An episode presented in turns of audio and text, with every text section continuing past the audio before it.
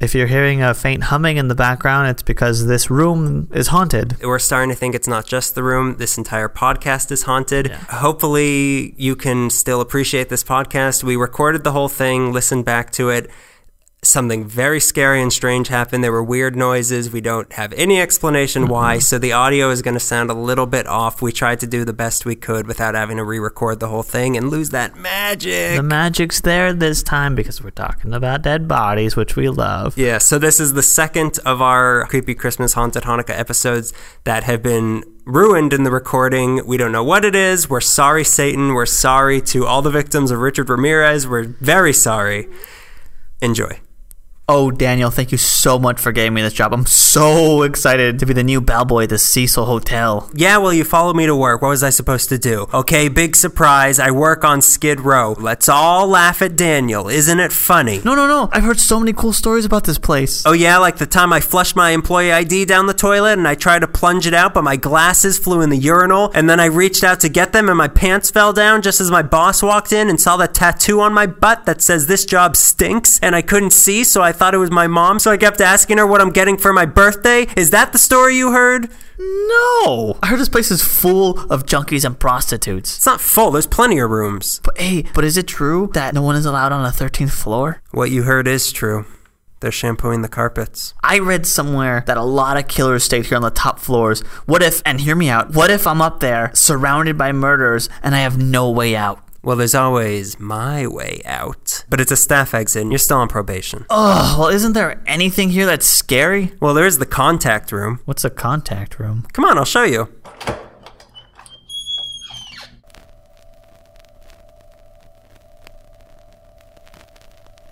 Why do I feel like this? You're feeling the creation of darkness. I don't want to be here.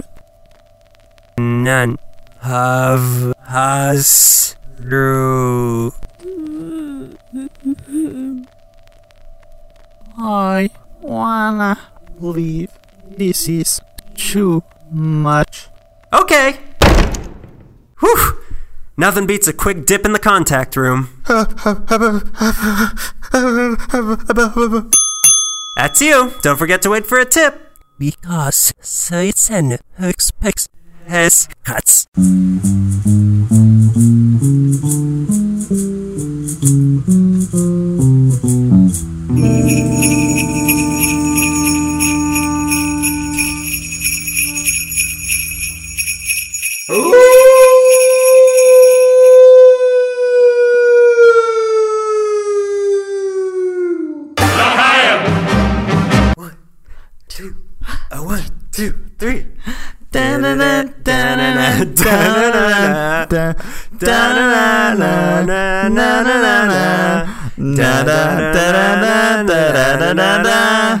That's the jingle bells. Copyright. we and we're the lawyers are outside the door right now. We didn't say rock. That's the jingle bell roll. In case jingle bell roll is also a song, it's R O L E. Jingle bell R O F L R O L F. Whatever. You almost got it. You almost got it. Hey, I have emojis on my phone. Finally, after years of no emojis, I just downloaded emoji. Colon close parentheses. All right, friend. You're not trying to frown at me, are you? I'd hate for you to frown. I'd like you to turn it upside down. Hi. Uh, welcome to episode twenty-four. That's two dozen. Two dozen. The devil's dozen of episodes. This is our third annual Creepy Christmas Haunted Hanukkah episode. The holiday season is upon us. Yes. Gather your family around mm-hmm. the Yule log. Get a load of this. Get a load Make of this. Make sure your youngest relatives are here for this one. Get the fireplace going, nice and warm. Gather around. And Throw make, a corpse on the fire. Make sure that there's enough evidence burning in your little fire. And, you know, just board up the windows, lock the door. Make sure no one is creeping up outside. Check your hit list. Check it twice. This one's going to be a little bit different. Our last two Creepy Christmas Hanukkahs were about ghost stories that we both gathered. Sort of. Yeah, this one's a little more concentrated on one particular place in the city. The epicenter of hell. Yeah, it's uh, Greg's house. It's not the epicenter. It's like, you know how there's a Goodwill and then there's like separate Goodwill donation shops. My house is like a donation. The donation stop. Center for hell. Yeah, exactly. This is where we you come, take all kinds. You can't come here and get an experience of hell, but you can drop stuff off that you're like, this would be good in hell. Give me, you're tired, you're damned, you're, you're weary, looking for a soul to steal. This one is going to be all about the Cecil Hotel in downtown Los Angeles. Perhaps you've heard of it, or like some I other people. I hope you haven't. Perhaps other like for decency's sake, I hope you haven't. Maybe like some people we know who walk by and like, this place is nice, I'm going to walk right. Let's have a banquet here. Before we do get into this episode, this is the first time I think we should have what some people call a trigger warning. Oh, yeah, yeah, definitely. Uh, other, I call a disclaimer. Yes. Greg calls a wuss out plan. Oh, I need to know if it's going to be scary before I just take it. Yeah, this is a very graphic episode, yeah. So don't let your children listen to this. Mm-hmm. But hey, kids, once your parents go to bed, you listen to all that just quick stuff you want. Quick replay on their vinyl and... Just listen to this one. Yeah, I was reading my research for this. I'm like, I can't say that on the on not this podcast. It's so whimsical. Death is whimsical. If you go out like these people did, it's certainly whimsical. And that's what the problem with our podcast is. People are dying and we're like, ha, what? Dancing on the graves. Like a bunch of grave dancers. Merry Christmas. You know, whatever. Just be prepared. Don't come crying to us. I didn't kill anybody. Yeah, we didn't do it. Yeah. You know what? Just because so, some people say maybe we did. Prove it. The jury's still out. We, we burned all it. the evidence. Innocent until proven guilty. We're not even wanted in California. You can't get me on anything. The crimes I've committed have been in other states, in other countries. Is a murder even a murder in Idaho? It's a missing persons until they find what I've hid. Yeah. With that, grab your eggnog, put some mistletoe over your heads, because here comes a kiss from daddy. Better spike that eggnog, because it's going to be a rough ride. Better spike that mistletoe, because this kiss is going to hurt. Kiss from the Spider Woman. This is straight up an assault with my lips. If lips could kill. Let's begin. Please, let's scare each other. I'm very eager to scare you with this, yeah, and yeah. I'm already scared just looking at you. You walked in here, you had hate in your eyes. I mean, there's blood in my mouth, yeah. Is a building born evil, or does it become so? Interesting. Given the chance, would you go back in time and kill baby Cecil Hotel? I know. When I it's would. on the John, his little baby potty. Here I am. It's gonna be like the, the end or beginning of Pulp Fiction. This place has, as far as I'm aware, the worst reputation in the entire city. Yeah, it wasn't always that way. Well, it kind of was. To understand the Cecil, you have to understand Skid Row first. Okay. Skid Row is considered to stretch from Main to Alameda between third and seventh, covering about fifty blocks. Mm. Back in the early days, most of this land was vineyards, most likely of vines related to the vine that was brought over from Spain to the Mission San Gabriel. And they were haunted. Listen to that one. Yeah, the haunted grapes. Seasonal workers would come to town to work these vineyards, so short-term housing like hotels and boarding houses started to pop up, and along with that came restaurants, and along with With that came saloons and brothels and other places the lonely male workers could indulge in their non-vineyard interests, which... What else is there? Space? Space. God's vineyard. Every star is a grape. And we're just swimming in the wine, man. Oh, I'm sauced. I got a snootful right now. Interstellar hooch.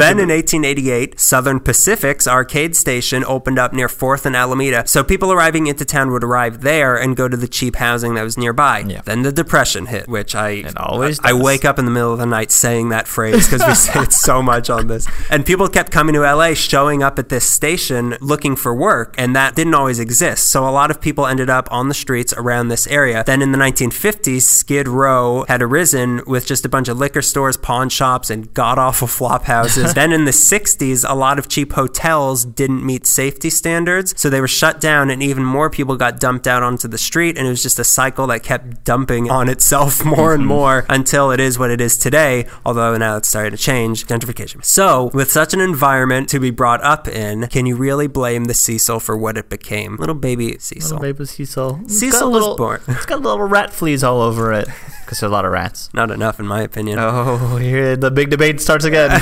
We don't have enough rats in this city. I want more rats. I did not have sexual relations with that rat queen. Right. It was seven rats at once. It was like a... They told me they were all single. They said they were cool with it. On December eighteenth, nineteen twenty-four, the day Star Wars came out. Oh, boy. The Cecil Hotel opened up at six forty South Main Street. It was designed by Loy L. Smith and constructed by the Wymouth Crowell Company and financed by W W. Payton and Associates. Look, I'm giving you information like who constructed it. I give you that sort of thing all the time because you may not care, but maybe you'll spot a connection yeah. to something else we've talked about that we didn't notice, and you can let us know. But in the case of the Cecil in particular, there are so many weird coincidences, as the people who work there may call it, that are coming up. I'm just giving you all the clues. Okay. And if you connect the dots in a way we can't, more power to you. Great. Let us know, though, because we're curious. Oh, my God. I'm so Please, I, I need to know. Yeah. So, the Cecil Hotel is born. Okay. It's a, it, he grew up real quick. Its name could come from the old hotel of the same name in Alexandria, Egypt, oh. but more likely from the Hotel Cecil that was in London in the late eighteen hundreds. It was built at the height limit of the time of ninety-two feet high, one hundred forty-five feet wide, and boasted seven hundred rooms. That number has since been down graded to six hundred. They thought six six six rooms was too obvious. Just lock them up. They're closets. They're not rooms. All the rooms were furnished with locally manufactured furniture made by the Roberts Cohen Company of Huntington Park with a contract from the Barker Brothers. The guys that made Monopoly. This meant over four thousand pieces of furniture that had to be delivered by more than one hundred trucks oh, to the Cecil. Lord. The newspaper article of the day said that it was all good furniture or else it would not be used in the furnishings of a hotel of the high class that the Cecil will be. Mm, predictions are funny. Originally, it was a sort of high class place intended for visiting businessmen, but that didn't last long because the businessmen stopped coming there as nicer places started popping up that weren't on Skid Row. It took even less time for the weird stuff to start happening. Oh boy. In nineteen twenty-seven, a guest named... You drink some of that eggnog. Hold your loved one close. In nineteen twenty-seven, a guest named John Croner stole a diamond hairpin from the Roslyn Hotel and was chased by police and arrested in his room at the Cecil. Oh boy. Mm, you know, that's fine. Yeah, it's a We've crime, all been though. There. Yeah, I know. Diamonds. I mean, come on. I'm diamond hungry. A diamond are mine and Greg's best friend and our only best friend. Don't come to me with none of that gold. It's diamonds are nuts. Diamond. That's why they call us diamond finger. How about you put a diamond on this finger already? Then, in April nineteen twenty-nine, a thirty-three-year-old lady named Dorothy Robertson was wandering outside the hotel for three days before someone finally reported it and she was taken to a hospital. Turns out her husband had just died and she tried to kill herself with prescription drugs, but she failed. Or did she? She did. None of this is too scary just yet. Just a little strange. Yeah. The Cecil was just spreading its wings. It was testing the water. Is the city going to put up with me? Oh, yeah. They let that slide? Really? They didn't shut me down yet? And keep in mind that the Cecil is next door to the Pacific Electric Building. So while all the stuff in the You're Killing Me, Larry episode was going on, yeah. so was all of this right next door. So just keep that in mind. Let that taint that episode for you. All the Southern Pacific guys are at Cole's like, what's that sound? Murder? I can't hear you over my horseradish dip on my... Like I said, the Depression hit Skid Row pretty hard, and the Cecil took it right in the face. It became more and more of a flop house than a businessman kind of place, and more and more the clientele became transients and people coming there to have affairs or prostitutes using it as their hub. But as rooms were being used for just a few hours, many were also becoming long-term housing, and that bumped things up a notch. In nineteen thirty-one, a forty-six-year-old man from Manhattan Beach named W K Norton went missing from his home. His body was found in a room at the Cecil with a stomach full of poison capsules. Oh boy. nineteen thirty-two, the yearly offering. twenty-five-year-old man shot himself in one of the rooms. Wow. Dead. In nineteen thirty-three, a truck driver got crushed to death against the outside wall oh of the God. lobby of the Cecil by, get this, a different truck, not his own truck. nineteen thirty-four, a fifty-three-year-old sergeant in the Army Medical Corps named Louis D. Borden cut his own throat and died in his room at the Cecil. That is a lot of suicides. Don't even... Oh, boy. Also in nineteen thirty-four, a nineteen-year-old named Robert P. Kegg was arrested at the Cecil after having robbed two other hotels on Main Street. He was planning to rob a liquor store as well when they caught him. How did they know he was planning to rob a liquor store? Had a note in his pocket that said, "You are covered. Open that cash register and shell out. No tricks or else." Okay. Signed, the Cecil. Some other notable events there in the thirties, an old man who was living there tried to shoot himself in Westlake, a k a. MacArthur Park. Right. An old woman who had been living there was found not living, washed up from the ocean on the beach. Okay. A guest named George Ford was caught in a sting at the Astor Hotel with ten thousand dollars worth of opium that he had been selling. That's a lot of opium. Nah. Nah. You don't it's like two opium. Pods. Come on, here. Have a puff of this. Smoke this. Tell me how you feel. Take a skin off. Euphoric and sleepy. A lady named Dorothy January was staying there and put out some sort of ad in the paper for a childcare position. And a guy came to her room at the Cecil to answer and ended up accepting the job of choking her and stealing forty dollars from her purse. Wow, forty bucks? Yeah, that's like, that's, that's a lot right. of opium. From the guy across the hall. What am I going to give George? One time a guy in the hotel almost died drinking from a bottle of poison liquor that had killed three others, although I'm not sure if those three died in the hotel or not. One guy who was living there got killed in a gunfight with his childhood best friend, who happened to be the bartender at the nearby Waldorf Cellar. Wow. In nineteen thirty-nine, there were no Alcoholics Anonymous groups in L A, so a woman started one up to try to help her alcoholic husband. Most of the people who were in this group ended up relapsing, but the next year, a guy named Mort came to town. He put a feather in his beer bottle and he called it Alcoholics Anonymous. He got the names of all the people from the meeting the previous year and tried to get it going again. He chose as the venue for their meetings a room at the Cecil Hotel in oh, March nineteen forty. Nice. There were about ten men in the first meeting, but the group kept going, and eventually a member of this group named Sybil became the first woman in A A to get sober in the West. Cool. So the Cecil hosted L A's first regular A A meetings. Hey, look at that. That's not bad. Now let's talk about the jumpers. Please. So many people have jumped off this building that many of the long-term residents refer to it as the suicide. The first reported incident is from nineteen thirty-seven, when twenty-five-year-old Grace E. Magro jumped off the ninth floor, ripped down telephone wires as she fell, and died in the hospital. My God. Her boyfriend was asleep in the room at the time and had no explanation as to why she would jump. Next up, nineteen thirty-eight, a Marine fireman named Roy Thompson spent a few weeks in the Cecil and checked out through the window and ended up dead on the skylight of the building next door. Wow. Here we go again. On October twenty-second, nineteen fifty-four, a fifty-five-year-old named Helen C. Gurney, who had been living there a week in room seven oh four, jumped out of the window and landed on the marquee. She had checked in under the fake name Margaret Brown. Mm-hmm. On February eleventh, nineteen sixty-two, fifty-year-old Julia Frances Moore jumped out of the eighth floor and landed in a light well on the second floor. Oh my God. Then one month later, twenty-seven-year-old Pauline Otten was staying there while separated from her husband. husband, Dewey. On October twelfth, she went to his work to try to reconcile, but he came over later in the day to talk things over. He stepped out for dinner, and when he did, she stepped out for dinner out of the ninth floor window and landed on sixty-five-year-old George Giannini, who just happened to be walking by. He was a transient. At first, police thought they had jumped out the window together because they were just so, like, yeah, they, were, they, they looked like one in a person. Knot, yeah. yeah. But his hands were still in his pockets, and his shoes were still on. Apparently, a fall from that height, it'll knock your socks off. You should try it. This isn't just a habit from the past, though. This past June of twenty fifteen, a twenty-eight-year-old man jumped out of a window at the Cecil and landed on the pavement out front. They claimed he was not a guest, but simply trespassed inside for the purpose of killing himself. In case I didn't clarify, all the people who jumped are now dead. In nineteen ninety-five, a murderer named Eric Reed escaped from jail in Castaic and was found in the Cecil. In two thousand ten, this one's weird, a day before he was set to receive the award for Paramedic of the Year, Charles Anthony MacDougall responded to a call at the Cecil. He went up to examine somebody while his partner waited downstairs. Eight minutes passed, and his partner went up to check on MacDougall, only to find him lying on the ground, stabbed and bleeding. There was no sign of any attacker, and no suspect was ever found. Oh my God. There's still no explanation of this, but it seems, the way the things I read, it kind of felt like it had something to do with like a prostitute or a mistress or something. Okay. I don't know. I don't know what happened. Uh, it was me. There have. There, I like to stab paramedics. There, uh, who's going to help them? That's what's funny about it. Performance art, people. There have been reports in the hotel of hearing loud televisions being played when the T V volumes were not loud at all. In January twenty fourteen, there was that picture that looked like somebody jumping out of a fourth floor yeah. window. The guy who took it said he had nightmares after taking it. Both ghost hunters and ghosted adventurers have been there. There are just the everyday constant calls of domestic and narcotic abuse at the hotel. Just your regular Skid Row sort of thing. Stay on Main. It is believed to be the hotel that inspired the Raymond Chandler short story Nevada Gas. Nice. Nevada Gascar.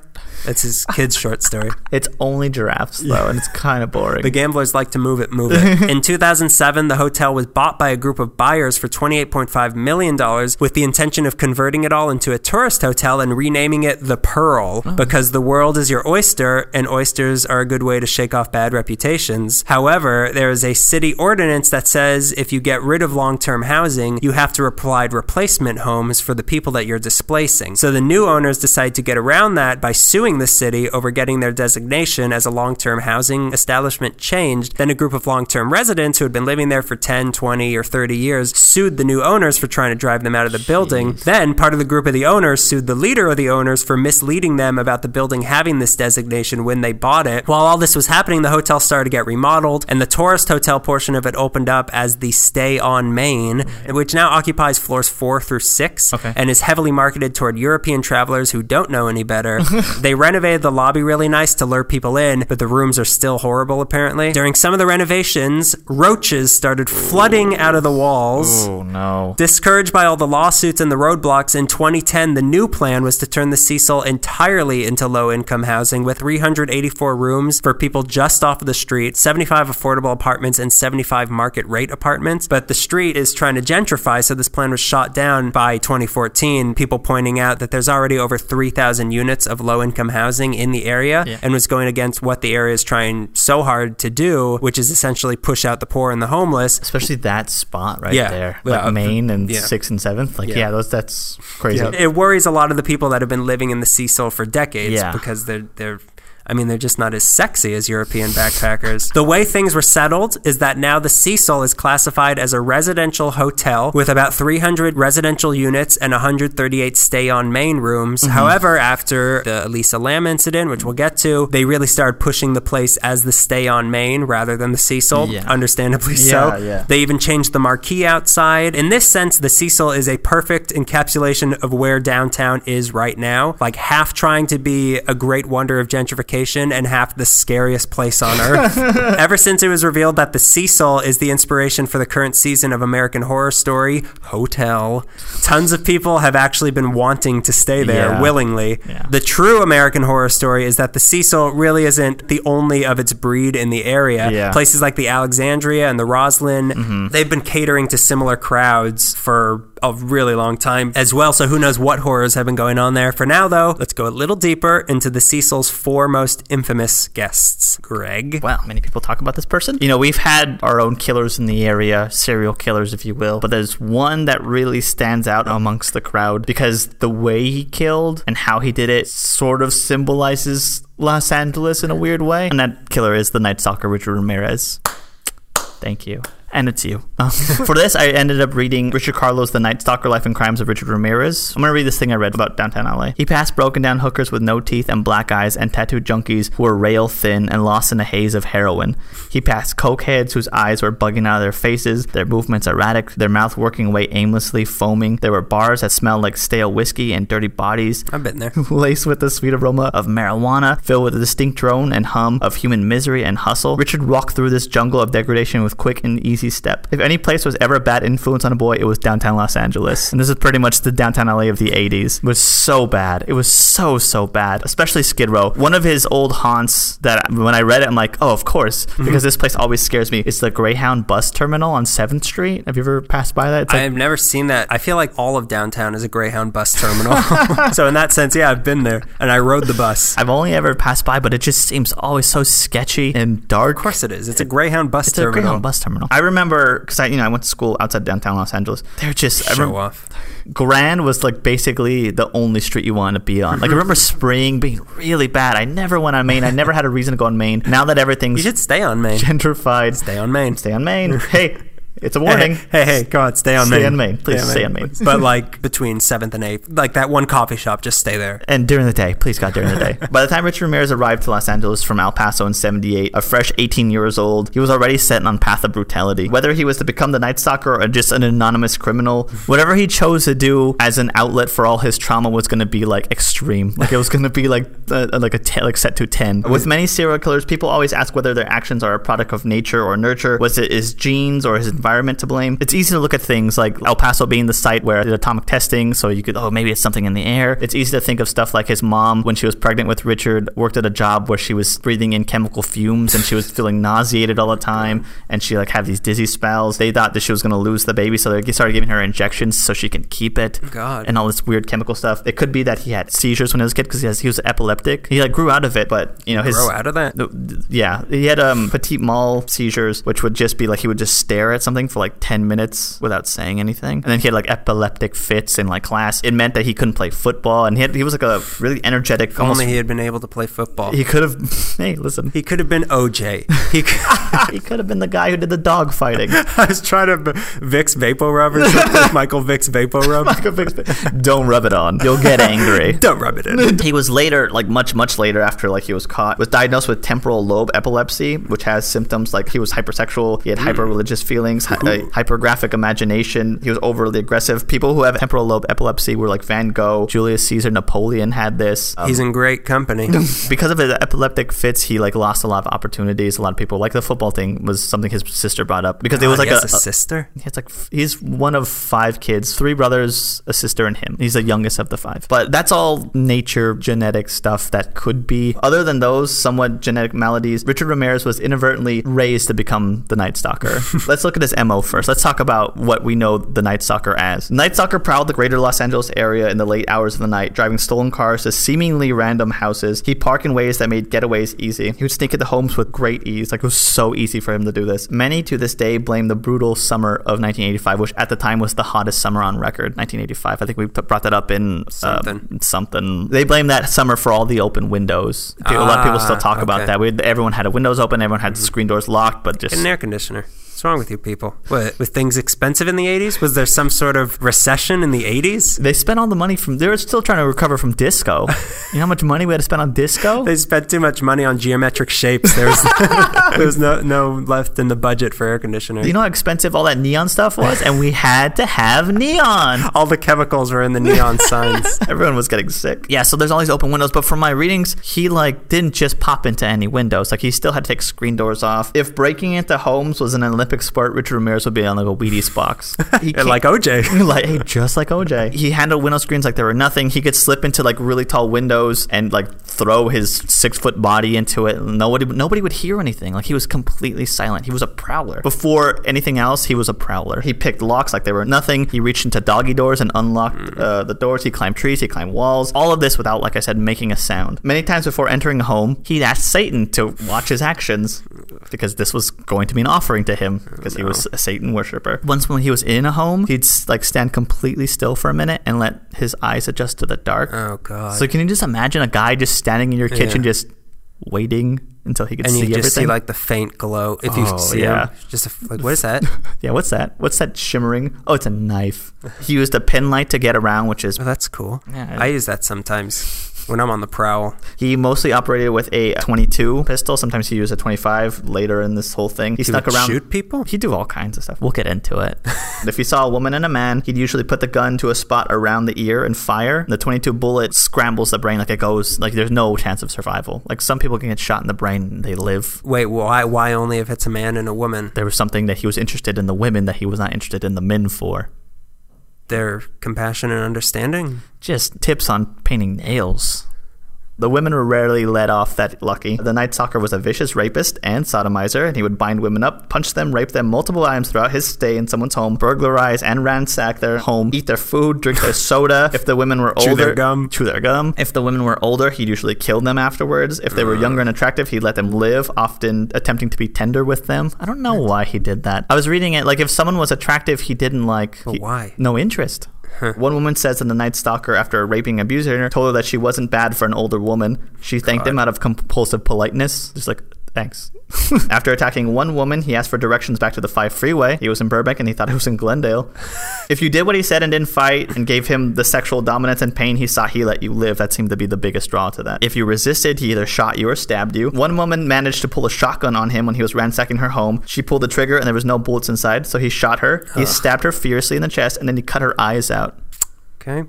He took them back to the Cecil Hotel with him as his bounty. The eyes? The eyes. Oh, no. Brown eyes he took back to the Cecil with him. Oh, God. Some people claim that many saw him just dumping his bloody clothes in a dumpster at the end of the evening and going back to the back entrance of the Great. Cecil. He was so comfortable at the Cecil Great. that... Uh, there's a back entrance. There's a back... Oh, no. God, that back entrance has Hell some stories. Hellspawn can spew out from two sides of it and the windows. He was so comfortable at the Cecil that dumping evidence was just like taking out kitchen trash. Like, okay. Hey, Richard. Another one? What can I say? Hey, it's Saturday, isn't it? Hail Satan. Hey, hail Satan. All right, you crazy uh. crazy kids. I'll never understand you. In many of these cases, he raped and killed elderly or invalid women, sometimes after they were dead. He stole V C Rs, jewelry, cash, anything of value, and he would take this blood-stained stuff to a house in Echo Park and trade it for drug money. Really? I think I know whose house that is. It's very close. I'm really? like, I know that street name. I'm like, oh. Oh, God. Um, That's where I get my blood money. The need for drug money fueled this. What fueled him and kept him going was heavy metal music. At one crime scene early on, he left his A C D C hat. Oh, when he was God. eventually caught and awaited oh, questioning, God. he was apparently humming the song Night Prowler by A C D C. Huh. The fact that anyone considers A C D C heavy metal is just... He also let his victims know that he was a big worshiper of Satan. When people would beg him to believe that they didn't have anything more worth stealing, and they would say, like, I swear to God, he'd like, no, swear to Satan. Oh, no. Uh, dweeb. Uh, yeah. yeah. He saw Batman too soon. Him praying to Satan before he entered the house was kind of like, you're a dweeb. Yeah. He drew pentagrams on the walls with lipstick, and in one case he drew it on a dying woman's thigh. Everything he did was dressed completely in black. He had rotten teeth, his skin smelled like leather, and he had apparently the eyes of a rabid animal. I guess all of our skin smells like leather in a sense. Yeah, but you know, I wash. I don't think he washed. You're not supposed to wash the leather. Oh, no. Oh, Greg, your skin. face just fell off. Now to bring up the idea of nature versus nurture again. Despite there being natural problems with Richard Ramirez, he was otherwise a good kid. The youngest of five, two hardworking parents. His father was distant. He had a bad temper, but they were like religious, somewhat over-religious. So he must be great. Yeah, right? God is great. Satan is great. Father, Satan is great. His father was a disciplinarian, but overall, he just wanted his boys and one what daughter. What church is that? Church of Discipline, which is all of them, and you would know that if you ever went. But no, I got something to do on Sunday. Hey, I've got I... Super Bowls to watch. It's the big Super Bowl. The hockey's playing the hockey. Hockey's playing baseball today. It's Super Bowl Sunday every Sunday. I've got the Super Bowl on my lap right now. Back to the, back to the Night Stalker. Richard Ramirez's dad just wanted his kids to go to college and be good at academics. None of them were. Richard was shy and tried to be good at school, but he just, as he went on further along, he just found it harder and harder. He was restless. He had a really big imagination, something of a loner when he played. He played cowboys and Indians and played both roles. uh, he played cowboys and Indians, and he was the cactus. When are you guys going to involve me? Life in El Paso was really hard, and having four older brothers who were wild was having their effect on Richard. He smoked pot for the first time when he was ten years old, and he wasn't afraid of drugs or stealing. All this being said, Richard Ramirez was designed to be the Night Stalker. Every little thing that led to his success as a serial killer was in each small part thanks to the revolving door of trauma that he had to deal with. There were so many bad influences in his life, and he witnessed so many horrific things and was schooled in so many forms of crime that it was only inevitable that he became the dreaded Night Stalker. None of this is an excuse, of course, and none of it makes it okay, but reading the laundry list of things is hurtful when you think it's just happening to a child. So you're kind of like, oh, that makes, that fits, this fits, this fits. First, two of his older brothers were molested as kids by a school teacher who would often come around the house and pick the boys up. Sometimes this guy would even enter the home. On the topic of whether Richard was ever a victim, the brothers could only say that Richard was around at the same time his teacher was around, and when they asked Richard Ramirez, he couldn't recall anything. He was too young to recall anything. But oh, his brothers are like, well... Another pedophile in town raped a small boy, and Richard was present when and witnessed it. He what? fled before he could become a victim. His father had an insane temper and would lash out at the boys, and as he got older, instead of staying at home and living in fear, he would run off to the cemetery to sleep. It was peaceful there. What? The abuse the boys took made most of them move out at an early age. Many of them dabbled in crime, robbing homes to support their drug habits, and after all the court cases, their father had to sell the family home after he spent most of his savings. Enter Richard's cousin Mike. No, to not fill Mike. The, Mike to fill a void left by the absence of the cousins. When I, you know, I, I used to read about serial killers because I used to think that I was interested, but really I'm more interested in detectives catching them. When I read about Richard Ramirez, they always bring up cousin Mike. Cousin Mike is a psycho, and the worst possible thing to happen to Richard. Cousin Mike Miguel was a decorated war hero who fought valiantly in Vietnam on paper. When Richard was hanging around Mike, Mike would tell him about his days in Vietnam and the brutality in which he operated. See, the Viet Cong believed that they couldn't ascend to heaven if they were missing limbs, so American soldiers would often. Uh-huh. cut their limbs off. There are stories of soldiers wearing necklaces with oh, hanging Viet Cong ears. Mike would show Richard pictures of his exploits as well. In one photo, Mike has a gun to a woman's head and he's forcing her to perform fellatio on him. Great. And in the next photo, he's holding her severed head. Okay. Decorated war hero. That was in every American hey, soldier. Those are our troops. That is in every American soldier. But I've heard enough of this sort of thing from different wars that I'm like, yeah, this happens. Mike taught it Richard... It happens outside of war, too. Yeah. Actually, yeah. It happens to Cecil. Mike taught Richard almost everything he knew about moving stealthily, about where to attack someone on their body, about hunting. Richard's dad took him hunting, too, and they enjoyed the sport of it, but Mike took him. He showed him how to take pleasure in killing. One night, Richard was hanging around Mike's place, and Mike's wife came home, and she complained about him not having a job and being a deadbeat, and they argued, and Mike shot his wife in the it- chest. Oh. Right in front of Richie. Mike told Richie to never tell he's anyone. He's like horrible Forrest Gump. Like he's trauma Forrest Gump. Yeah. He taught Charles Manson how to stab by accident. So Mike told Richie to never tell anyone what he saw, and he didn't, and told him to run. Mike was arrested, but only did four years in a mental hospital because all he had to say was, "Oh, I have P T S D." He never saw a therapist. That made up thing. We don't believe that. We don't believe that's made up. Let me let me let me, let let me apologize let me, let me for the apology. Yeah, yeah. So at this point, Richard was getting into hallucinogenic drugs and began to love the idea of bondage and sex mixing together. He liked the idea of dominance. Regular sex wasn't really doing anything for him. He would visit Tijuana with his brothers, and they would get prostitutes together. At an early age, his brothers taught him how to break into homes, how to scope a house out, when to break in, what areas were ideal. Later, his sister married what can only be described as a peeping Tom. He taught Richard how to cruise and stalk for women. A peeping Tom. He ta- he taught Richard how to sneak up on women's windows and get the most out of a peep. Uh, when Ramirez was fifteen, he got a job at a Holiday Inn. He somehow acquired a master's key from another employee, and ooh boy, yeah. He started by just robbing rooms and getting away with it. He was he knew rhythm. He knew not to just do it a bunch of times, do it, wait a long time, do it again. He would also uh, do at the Holiday Inn job would look into windows and watch women undressed. One night it became too much to bear, and while a woman was in the shower, he used the master key to let himself in. When she came out of the shower, he attacked her and attempted to rape her. But luckily, very, very luckily, her husband came back in the room and beat him to a pulp. His head was swollen large on his stupid, lanky body. He told his mom and sister that the woman had invited him in for sex and the husband had caught them, so he pretty much got away with it. The couple were from out of state and they didn't want to hang around Texas just to go to court with this yeah. thing. An out-of-stater doesn't win in Texas Not, court. It's Texas. Did you bring your gun? Remember the Alamo. Crime and madness continued. Being brought up religious was a big deal to his family, and Richard was very spiritual, but all these like rotten and natural ideas were in his head, and he never felt like a good person because he wasn't. And he started to naturally gravitate towards believing that Satan supported his decisions. What was probably crippling depression and trauma was definitely seeming like a Satan department matter to him at the time. Send that to Satan. Care of. Care of Satan. One of his brothers moved out to Watson. Richard would come and visit him throughout the years. He loved L A. In particular, he loved how open... It, the Randy Newman songs about him. Written from his perspective. Here's a little number written from Richard Ramirez. My old friend. You got a friend in me. He loved, in particular, how openly sexual things were here. Hmm. Uh, not only were there girls in bikinis... I guess the, the Capitol Records building's pretty phallic. It's so phallic. He just licked his lips and said, let me sit. That looks like a nice seat. He wasn't only turned on, like, there was, of course, like, Beach Boy song Girls at the Beach, which was not a Texas thing. There was also late seventies downtown Los Angeles, which was definitely an inviting place for a young man with the formula of a serial killer stewing in his brain. There were prostitutes and drugs and porn shops and porno theaters all over downtown. It was just so obvious. All of it was on display. No shrouds of secrets. It was like he was in the hell that he thought he belonged in. So in seventy-eight, at the age of eighteen, he moved out here and immediately was hooked on cocaine, which was the style at that time.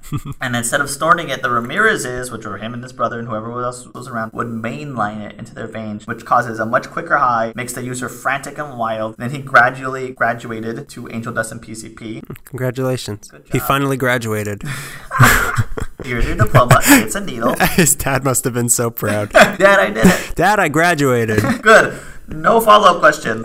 Good. We're never speaking again. Bye. He quickly learned the layout of the freeway systems, how sprawl worked. He wanted to rob houses in every community that we had here. What uh, a goal. Yeah, he certainly tried. The first person he raped here was a lesbian woman he shared mm. drugs with. He kept making passes at her, and she wouldn't allow him to advance. And about three a.m., they ran out of drugs, and she told him to leave. He left the room and then went out the fire escape and waited for her to fall asleep, then snuck through the window from the fire escape and attacked her. Now, was that his first, I don't want to say success, successful rape, but was like was that the first one that, because he said the other one he got stopped, yeah, was I think, this I think this was his first case of raping somebody. Okay. From this, you can see with that one, I think, that he is taking this years of guidance from the bad influences and all the bad experiences he's tried to do and starting to shape his methods. Like, he's starting to, okay, I'll sneak out. And, like, he's starting to get how... You can see him building as the Night Stalker. Mm. That same week, he discovered the Satanic Bible and, of course, loved it. So much so that he journeyed to San Francisco to meet Anton LaVey, the oh, founder of the Church of Satan. Great. He was quite impressed with Ramirez, of course. He was quoted as saying, I thought... Richard- Emperor Palpatine was impressed with Anakin? What a surprise. What a surprise. They quoted LaVey saying, I thought Richard was very nice, very shy, and I liked him. He would say about future serial killers, Richard Ramirez. He's got something, that kid. He's got a sparkle in his eye. It might be the drugs. While he was there, he had the opportunity to witness a ceremony where everyone was naked. Uh, Ramirez no. said he felt the touch of Satan's hand. I hope that it was trying to strangle. Yeah, Satan. Some yeah. people just call it an erection, psycho. Um, What's that? He re- Craig, what's that? Craig, tell me. Like, I don't know. What's that? A secret? It sounds funny. What is it? Is that like a pants secret? He returned to L A completely changed, and the frenzy continued. He was no longer interested, like I said, in conventional forms of sex. Everything now was fueled by his anger and his bloodlust. His sadistic nature needed an outlet. He continued robbing houses, taking drugs, paying for sex with prostitutes. He attempted to kidnap women and rape them, failed many times at this. Good. He would steal cars and sleep in them. When he scored money, he would stay at many of the downtown's sleaziest motels, places like the Huntington, the Roslyn, signs still up, places still up, the Ford, the Frontier, and of course, the Cecil. Naturally. Nice to meet you. He reportedly stayed on the top floor. These places were no questions asked, no I D necessary, transients rooms. They went from like eight dollars a night to fourteen dollars a night. It's a good Spot deal. This store is still like that. A lot of times after he's having his killing spree, what he would do is, you know, he'd steal a car, kill someone, abandon the car, take the bus back to the Greyhound, buy drugs, and then go back. Or sometimes he'd take the stolen items straight to Echo Park, then to the Greyhound bus terminal, and then just spend money on drugs. All right. He was a regular at the Greyhound terminal. He was also a regular at the Cameo Theater back in the eighties. Oh, that's why you were asking about it asking the other day. It because it used to show hardcore and pornography, oh. which also pleases Satan. So between seventy-eight to eighty-four, he becomes superb at prowling. But robbing houses is no longer doing it for him. Satan demands more. I heard a story, a personal story from this era of night stalkerism from like a family friend, actually. This story haunts my days and my nights. Somebody I know who is equally into true crime was telling me that when she was younger, well, when her and her sisters were younger, she had moved out by this time. I think they were staying in Montebello, I want to say, in like an apartment complex. And somebody snuck through the window and tried to kidnap her little sister and pull her through the bathroom window, and everyone chased him off. He ran and jumped over a fence and left a shoe behind, and they went to the cops later and they did the lineup of suspects and they pointed to a guy who was Richard Ramirez, but they didn't have enough to pin on him, so they had to let him go. Hmm. Did they still have the shoe? Yeah, they kept it. They bronzed it. It's strange because, like, you know, L A, even yesterday I was on my porch and all I t- was talking about was how hot the summer was, and someone was like, you know what this not as hot as that summer. Not as hot as eighty-five, and you know what that makes me think of? The Night Stalker, because it was so hot, but you had to close your windows because there was a killer sneaking through all the windows. This past summer was really hot, yeah. but nothing. Um, I wonder if anything's going to emerge like, he's back. Yeah, that's fine. Let's talk about the spree. I try to do this as delicately as possible. Please um, don't. Please go nasty. In the summer of nineteen eighty-four, this is when it starts, in the Glassell Park area of Los Angeles, which is near Eagle Rock and Cypress Park, Ramirez finds the first victim of what would become the Night Stalker spree. I don't want to get into every gruesome detail or whatever. No. Out of respect of victims, I'll only get into details into the weird ones that later lead to him getting caught. June twenty-fourth, he kills Jeannie Vicow, who was seventy-nine years old, in Glassell Park. seventy-nine? Yeah. Jeez. March seventeenth, nineteen eighty-five. This one's a weird one. It doesn't really follow his the pattern. What happens is he's driving on the freeway and he sees an attractive woman, so he follows her home. She enters through the garage and he sneaks up completely unnoticed. This is where he drops his A C D C hat. Now, instead of stabbing her and trying to rape her, he charges into the garage. She turns around, and just as he's going to shoot her, the garage door closes and the lights go out, so he fires and she holds the keys right to her face, and he she hit the whoa the bullet ricochets off the keys. Huh. She falls to the ground, pretending to be dead. He goes right over her into the house. Her roommate, Dale Okazaki, this woman's name is Maria Hernandez, he walks right over Miss Hernandez, walks into the kitchen, and she, her roommate Dale Okazaki is there behind the kitchen counter. She just heard a gunshot. She looks up, Night Stalker's there, and he shoots and kills her, robs the house, walks back over. By this time, Maria Hernandez is left left the garage. She's like trying to get away, and he comes out. She's hiding behind a trash can. And he sees her, and he walks, and he doesn't do anything. He walks away. Can't figure out why. Maybe he thought that it was a miracle that she blocked the thing. Yeah, maybe. Uh, maybe, maybe there's a, there was a chance for redemption in him. God does exist. So after this, I thought you were gonna say that the like garage door like fell on him like the rancor. That's the end, right? End of the story. Like a fat guy came out and started crying. Um, cousin Mike.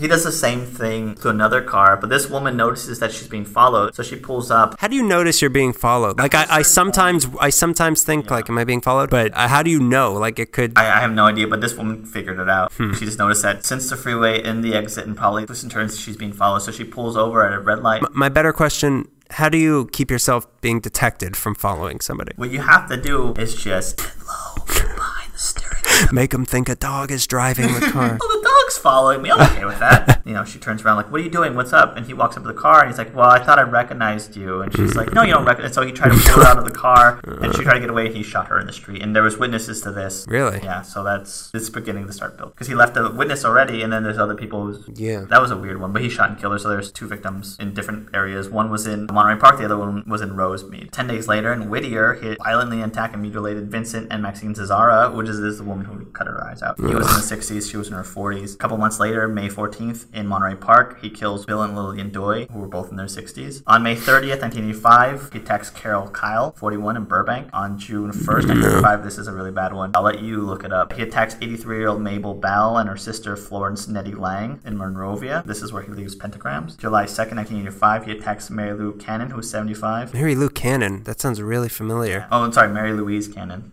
Uh, never mind. This is a weird one. July fifth, the day after fourth of July, nineteen eighty-five. Wait a minute. July fifth is after the fourth of July? Yeah, yeah. Didn't you? What? I told you to study your calendar. The eighties. What's like next? I say, after disco, the world was in disarray. And they're just trying to get back into the swing of things. That's why the swing revival happened in the nineties. They took it too literally. We're trying to still recover from that. I mean, everyone's still combing their hair. Everyone's still saying, yeah, dog. Oh, no.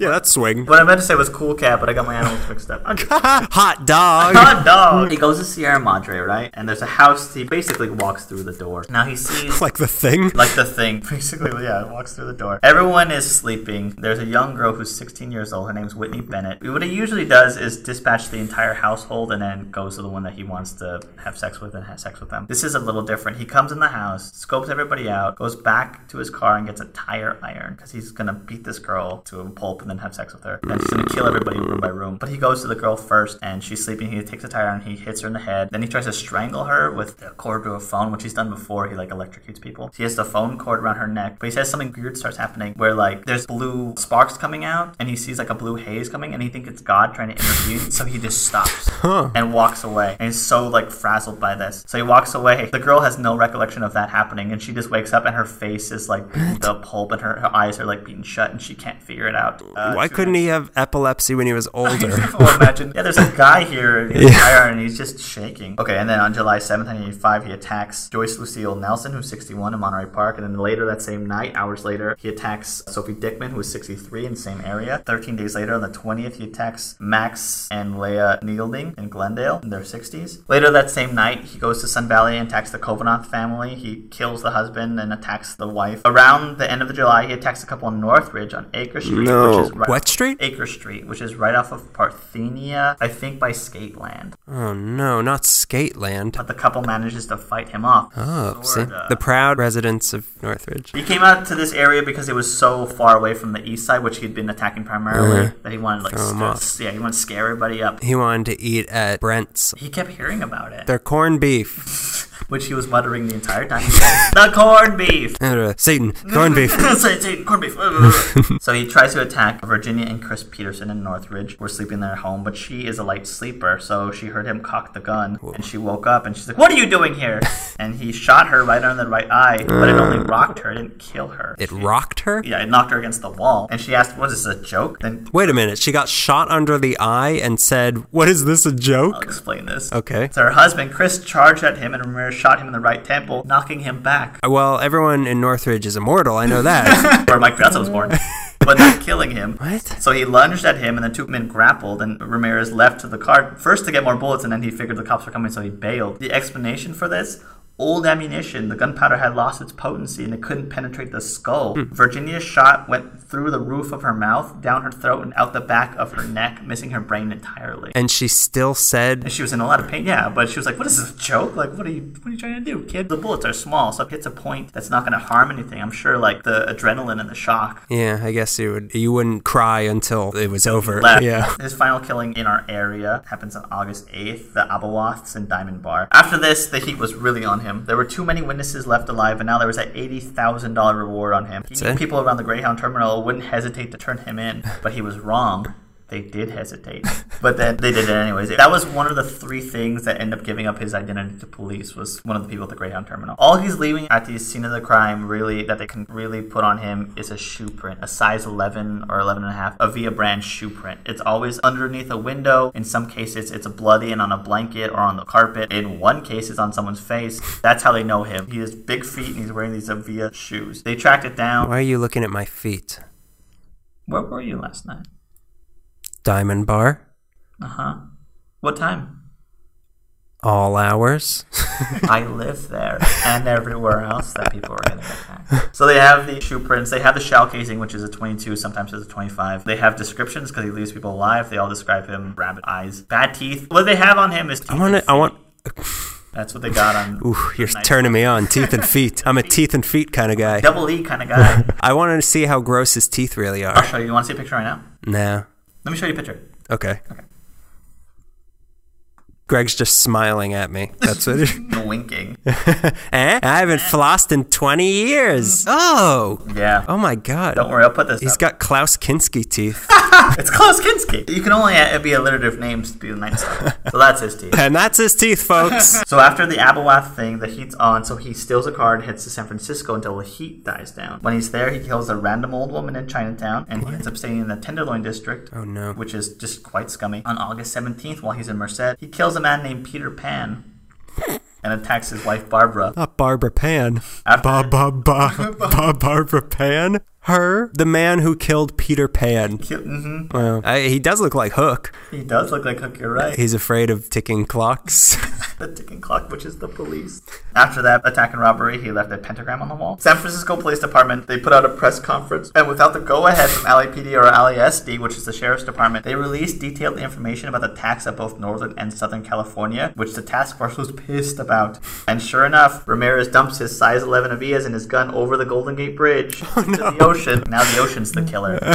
The bay did it. And then he heads west to Arizona to see his brother. With increasing awareness of the Night Stalker, the entire Los Angeles area was gripped with terror. The sale of guns, window bars, guard dogs, alarm systems went up. If you were a locksmith during this reign of terror in nineteen eighty-five, business is good. Gold rush. The second California gold rush. He restarted the economy in the eighties. Thank you, Richard Ramirez.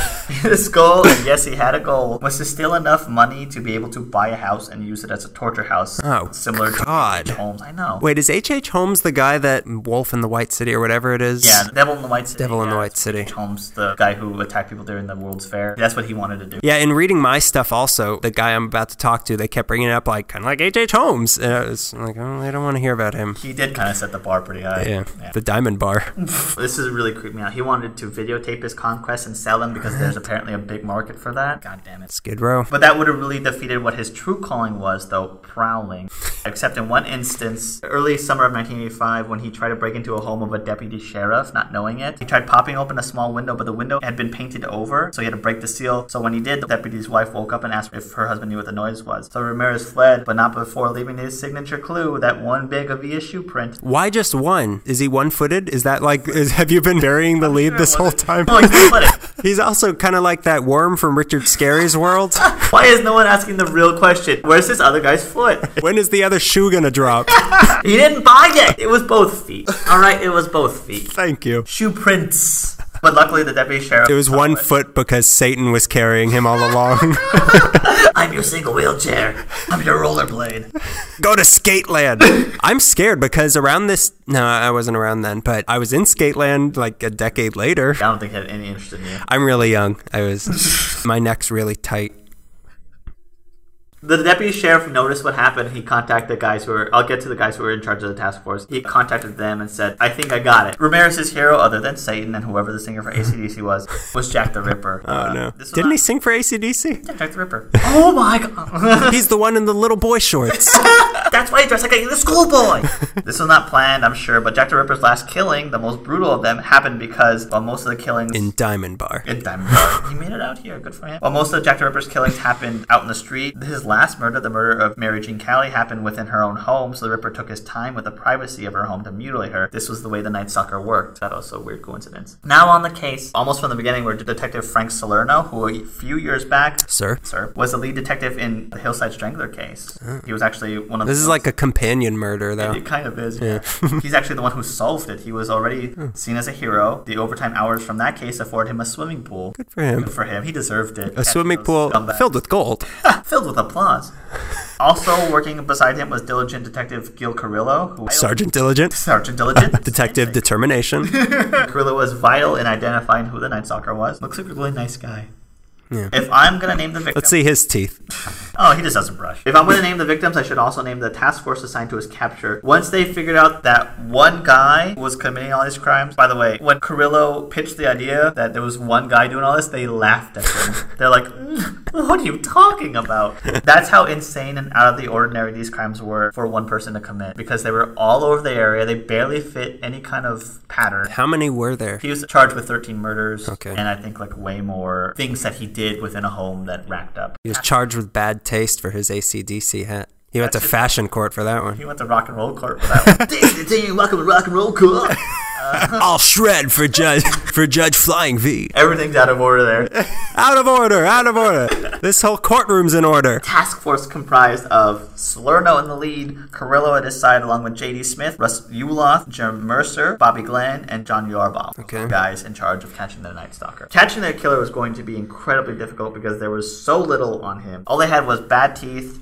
Uh, everything they learned from the victims, they had shoe prints, no D N A was left behind. Even though he did leave D N A behind, he urinated in the toilet once and didn't flush. He drank a Mountain Dew and left it. He spit up what? melon seeds on the floor. There was no fingerprints, no blood. What? He what? He spit up melon seeds. I guess, yeah, he was eating people's stuff. Yeah, he was eating people's stuff. But not the melons. In the book, they have a picture of a melon half eaten, and it really grossed me out. I don't know why that grossed me out. Like, of everything. Well, they don't have graphic pictures. That was probably the most graphic picture they had. Bitten into melon. That wasn't a melon. You had no idea where he's gonna strike next. The houses seemed like they were random, but he like knew how to prowl for houses. But from the reading, he would drive like that one, and then he would terrorize people. It's so scary to think about. Sometimes he would leave no shoe prints, no bullet casings, but Detective Salerno and Carrillo just had a gut feeling about this guy. They like saw his pattern, so they entered a house, even if it was completely different. Like, no, he's been here. Like, I, I there's a feeling in the air. One day they caught him trying to abduct a girl from Eagle Rock just during the day, just pull her into the car. Somebody called the police after they heard her scream, and they pulled over a matching vehicle. But Ramirez talked his way out of it, so they're just going to write him a ticket, I guess. When he heard over the cops' radio about the car being stolen, he bolted after drawing a pentagram on the car, of course. He escaped, and the car... Give me a second! Just a minute! I gotta get this wing down! He escaped, and the car sat in the police towing yard for days, and Carrillo and Salerno couldn't get access to see it because they had to, like, put in the proper paperwork, and the guys at the station were being like, no! No, no. Bureaucracy. Found within the car. Police should have free reign to do whatever they want, to whoever they want. Everybody should be Judge Dredd. So any D N A he left in the car, and there would have been D N A because he left in a hurry, was burned off by the sun. What they did find in there was a wallet. Do you normally clean up your D N A before you leave a car? Take your time. Spit shine, spit shine, spit shine. Yeah, well, yeah, we spit everywhere. There's no D N A in spit. We just found everything tastes like Skittles because we tasted it. He left a card in the car that he stole for a dentist appointment he was supposed to have. Good. Yeah. Getting his life together. But all they learned from that was that there was a guy named Rick along with a fake last name, and he hmm. had very bad teeth. So they kind of had him, but not enough to like... Does uh, he always... Uh, oh, that was him.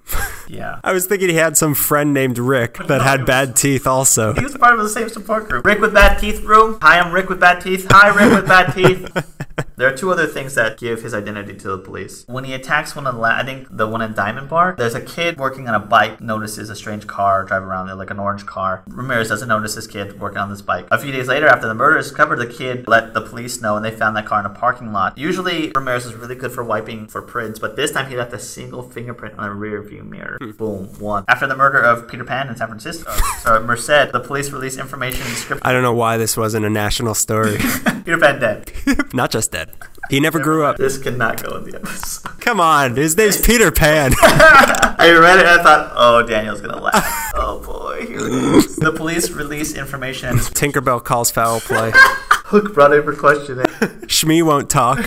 After the murder and robbery of Peter Pan and Merced, the police released information and description of the jewelry that was stolen, and a man whose mother-in-law has dealings with the Ramirez in Arizona has come forward and describes the man he knows as Rick. Through different contacts, they come to different sources and eventually landed with the man in Echo Park who had bought all the stolen goods from Ramirez. Many of the times they had bloodstains on them.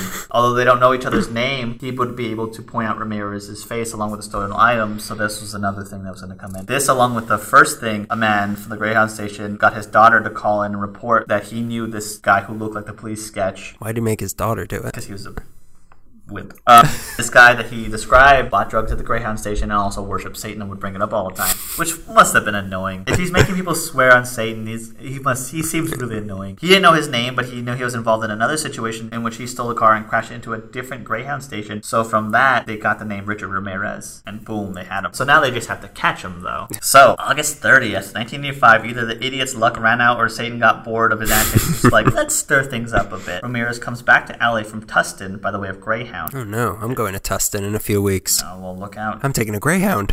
I'm going to be at the station. My name's Richard Ramirez. Oh no, uh, my teeth. What's going on? Don't look at my teeth. Don't look at my teeth. My feet are growing right now. There's been no way for him to know on this trip that the police have I D'd him from fingerprints, and witnesses from the Greyhound terminal have come forward. However, cops are waiting at the departing area of L A's terminal, and he's arriving. Uh. So he slips by unnoticed, although he notices them. Then, outside of downtown, some women working at a fruit stand see him and start saying El Matón, which means thug or killer. I heard also El Matador, which just means killer. How'd they know who he was? The police sketch. Oh. So he's going around and everything. And it's Those become, teeth. He probably had a photo of him some point. Oh, I feel bad for people with bad teeth during that era. Him! No, I just, I just need braces. I'm sorry, I just need braces. So women on the street are like, oh, it's him. That's him. And he doesn't know what's happening. He can't figure it out. Like, why are people looking at me? I mean, you've killed people, but like... what did I do? Yeah, I'm sure like, wait, how'd you figure out? So he walks over to a store nearby and looks at the Spanish-language newspaper La Opinión. And sure enough, the news conference discussing his name and a police sketch were on the front page. By this time, owners of the store had called the police and he could already hear the sirens, so he books it, but not towards his familiar grounds of downtown L A. He crosses the bridge of L A River and enters the East L A. Oh no. Rookie mistake. Vigilante justice kicks in. So, new plan. He wants to steal a car and drive to Mexico, as everybody who commits a crime does. A little derivative, but whatever. We've all been there. But not only is he walking suspiciously with suspicious intentions, but everyone who lives in L A who's been afraid of this guy knows him, and he's walking suspiciously and also happens to look like the Night Stalker. Spoiler, it is the Night Stalker. These three teenage boys start following him and shouting out, call the police, we have him, call the police. And he tries to scare him away. He's like, I have a gun, get away from me, I have a gun. But he didn't pull it out. So they were calling out to the neighbors and everything. And then the helicopter in the area starts getting closer and closer, trying to look for, you know. Mm-hmm. So he just books it. He starts going through yards and stuff. So he sees a woman sitting alone in a car and he approaches her in a panic saying, my mother died, I need your car. And she's like, no, I don't care. You're not taking my car. So he tries to pull her out and threaten her saying he had a gun. But there was too much ruckus. So the girl's boyfriend came out along with some other guys Uh-oh. and chased him away. They looked at each other like he saw these men approaching him and they looked at him like, oh, it's a nice stalker. Everyone got scared of this. Hey, you. And it's Biff. Hey, you. Hey, you. Get your damn hands off her. This was the basis of Back to the Future, but it was much darker. Same uh, year. Well, if, unless you're talking about ninety-five. He's running through backyards and stuff trying to get away. But in East L A, in this area, all the houses are in such close proximity to each other. There's no really to get away and make a good move. You were like, everything you do is in someone's You're yard. Being watched. Yeah, exactly. He's running around and people are seeing him hop walls and trying to get away. And everyone's screaming. Like, every you like, follow him from the trail of screaming. And remember, it is the hottest summer on record, so he is just burning up, sweating his stupid satanic. Why didn't someone just shoot him? Why do you assume people in East L A have guns? Before I said that, I was like, this might sound a little racist. Not even illegally. I mean, if everyone's seeing him, somebody must have had a gun. The sale of guns did go up this summer. Someone, yeah. But you don't know he's coming. It's not like you're yeah. sitting there on a rocking chair. With like, I would be. Why they wouldn't, I don't know. So I spend every summer. So he lands himself on Hubbard Street, in particular the thirty-seven hundred block of Hubbard, right off of Indiana near Whittier Boulevard. So he ends up in the backyard of a man named Richard Munoz. Munoz happened to be in his backyard cooking up some burgers when a dude who looks like the Night Stalker hops a wall. So he starts whacking Ramirez with an iron spatula. So Ramirez bails and hops the wall into Facino Piñon's wall, who was a pretty tough guy. Now, Piñon was working on the transmission to his daughter's Mustang, so the car was sitting with the engine on, jacked up, sitting on boxes. So Ramirez is like, dream come true, here's a Mustang. And, and so Ramirez jumps in the car and tries to get away, but not before Facino can come back and try to stop him. He grabs him basically by the neck and tries to pull him out, and it's not. So they grapple as the car is moving, but like at a slow level. The car ends up crashing into the chimney of the house and it stalls. Once again, Ramirez bolts already. This is ridiculous. This is... Yeah, this is a cartoon sketch. I imagine like the whole, like just gathering, like the whole town is following him at this point. Yeah, so he's running down Hubbard Street, just sweating, just can barely make it. So a woman sees him and is trying to get into her car real fast, and he gets to her and tries to take the keys away to escape, but not before her neighbor, Jose Burgon, and his two sons approach him, followed by the woman's husband, Manuel de la Torre, and he runs up to him with a metal bar and cracks it in the back of Richard Ramirez's head, which when I read that word, I'm like, oh, that feels so good. His teeth straightened out. So he hits him behind the head really hard. Once again, manages to get away from that all. What? And he's running down the street, but he's just dizzy and he's hot and sweaty. Did the metal bar have the wrong sort of gunpowder in it? Activated. Oh man, I should have watched this thing. He's just stumbling down Hubbard Street, dizzy and sweaty. And where are the police? On their way. Okay. But relax. What, you don't like an angry mob? I do, but I want this to be done right. By the book! So everyone on the street, it's like the angry mob is following him now, and everyone's like, I'm not another, that's him. And he's like turning around and being defiant, like hissing at them and sticking his tongue out. And the, what? the sign of the cross and stuff. So De La Torre and the Bourguin boys catch up to him, and they give him the old metal bar special again, right to the head, and knock him down to the ground. And just stood there. That's a night stalker, bled at their feet, begging for death until the L A P D no, and Sheriff. You don't department. Get it. Yeah, you're not going to get it. Exactly. Until Sheriff's Department and L A P D came up to pick up the trash. Way to go, L A P D. Well, and then they beat the guys that were hitting Ramirez. What'd you do to this poor guy? There are rumors, and it's not mentioned in the research, but there are rumors I've heard many times before that when the cops came for him, he begged to be taken away from the angry mob that had beaten him. I really hope that's true. Yeah. I don't know if that is, but I really hope that is. They were later given awards by the city and were and still are oh, really? heroes Good. for catching the Night Stalker. He was eventually charged with thirteen murders and thirty-one other felonies related to his killing spree. November seventh of eighty-nine, he received nineteen death sentences, to which he responded, "No big deal. Death always comes with the territory. I'll see you in Disneyland." What? Yeah. He remained a loyal servant to Satan, of course. This pleases Satan. There's a famous photo of him holding up his hand with a, when he's in court and has a pentagram drawn on it. Dweeb. Yeah, he's stupid. Following sentencing, Ramirez was transferred to death row at San Quentin State Prison, but not before bagging a couple of ghoulish girls along the way. My, yeah, everyone gets them. There's another thing that the Night Stalkers were known for, and that's for having a really strong female family fan base after he was caught. Mothers, lock up your daughters. Really, though. They're sick. Lock them up before we do. One of the jurors, Cynthia Hayden, fell for him when oh, he was God. on the stand and became a private investigator just to try to prove that he was innocent. Another woman, Laurel Kendall, was a former fashion model turned professional dominatrix in New York, wrote to Ramirez that she fantasized about having sex with him in his prison cell. Other women wanted to have sex with him in their coffin. Other women wanted to have sex with him in a what? cemetery with the gravestone knocked over and blood of the victims all over. It was just gross. But the biggest fan was a woman named Doreen Loy, who was probably the most persistent of his little creeps.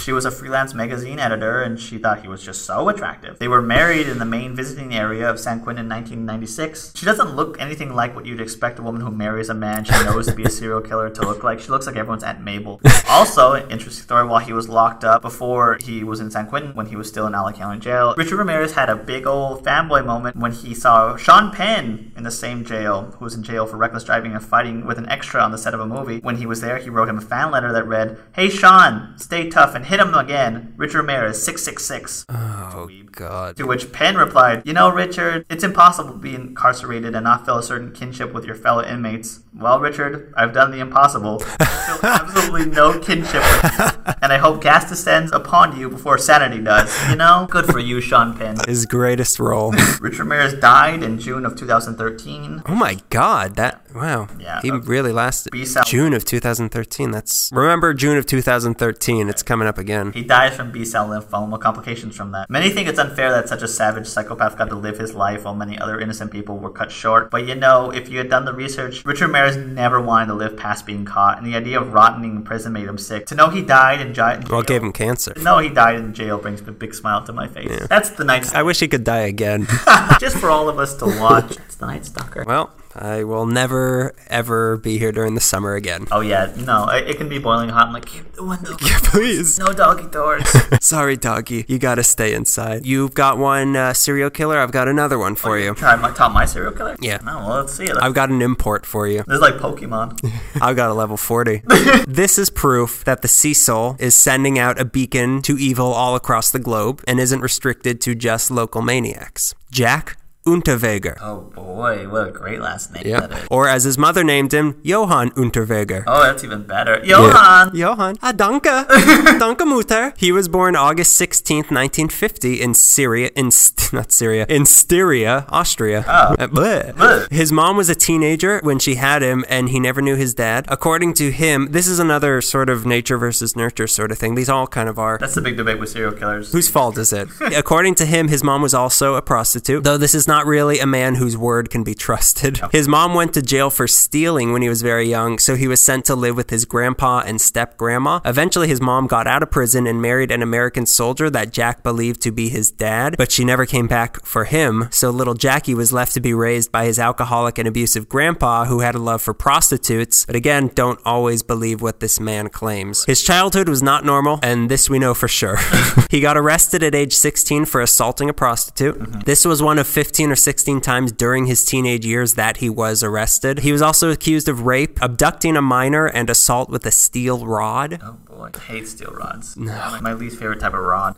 My favorite rod is sterling. I mean, sterling. Got it? Stuff together? Who we? Time How did I get I spell toast? I, Rod Stewart. He even tried to pimp out his own girlfriends. Oh, wow. Yeah. The most surprising part about what happened next is that it didn't happen sooner. He was twenty-four in December nineteen seventy-four in Germany with his girlfriend when they were driving around one night and saw a friend of his girlfriend, Margaret Schaefer, walking down the street alone. He pulled over and picked her up and proceeded to drive into the woods with both girls. He forced himself sexually on Schaefer, and when she resisted, he strangled her and then beat her to death. Okay. Well, that's awful. The thing is, his girlfriend was there watching the whole thing. Shortly after, his girlfriend told the police everything and he was taken to court. He told the judge that after he strangled Schaefer, quote, I envisioned my mother in front of me and I killed her. There was another murder from three years prior to this that many suspect he also committed, but this was never proven. So Jack Unterweger was undeniably and admittedly guilty and was sentenced to life in prison in nineteen seventy-six. Threat neutralized. End of story. End of story. How could the story continue? Welcome to Austria, oh, where the story never ends.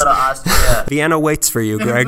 He tried to kill himself three times in prison, but then he, harder. Then he got he got another idea. There were two things that Jack Unterweger was great at. I'll get to the second one later, but the first was that he was great at manipulating people. He could see what somebody wanted or needed and pull himself into that role in order to gain control over this person, no matter what that role was. He was described as part Hannibal Lecter, part Ted Bundy, part Mick Jagger. Mick Jagger is the one I have the most problems with. I could tolerate a Bundy.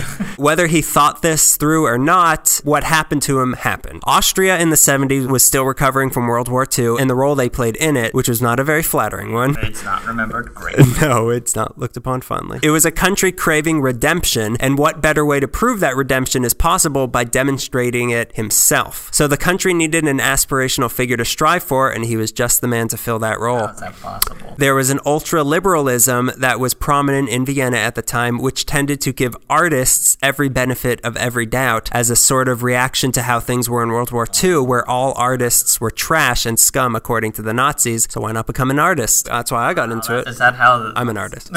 He kept very detailed diaries, so why not go with that? He started writing in his jail cell, and apparently he was very good at it. He wrote poems. He wrote plays. He even wrote children's stories that were performed on the radio. He wrote two books, Terminus Prison, which won awards, but his big one was Purgatory in nineteen eighty-three. This was his memoir that exposed his raw beating heart to all of Austria, and they liked what was beaten. The book was a bestseller, and he was even taught to children in schools. Not the first Austrian to write a bestseller from prison.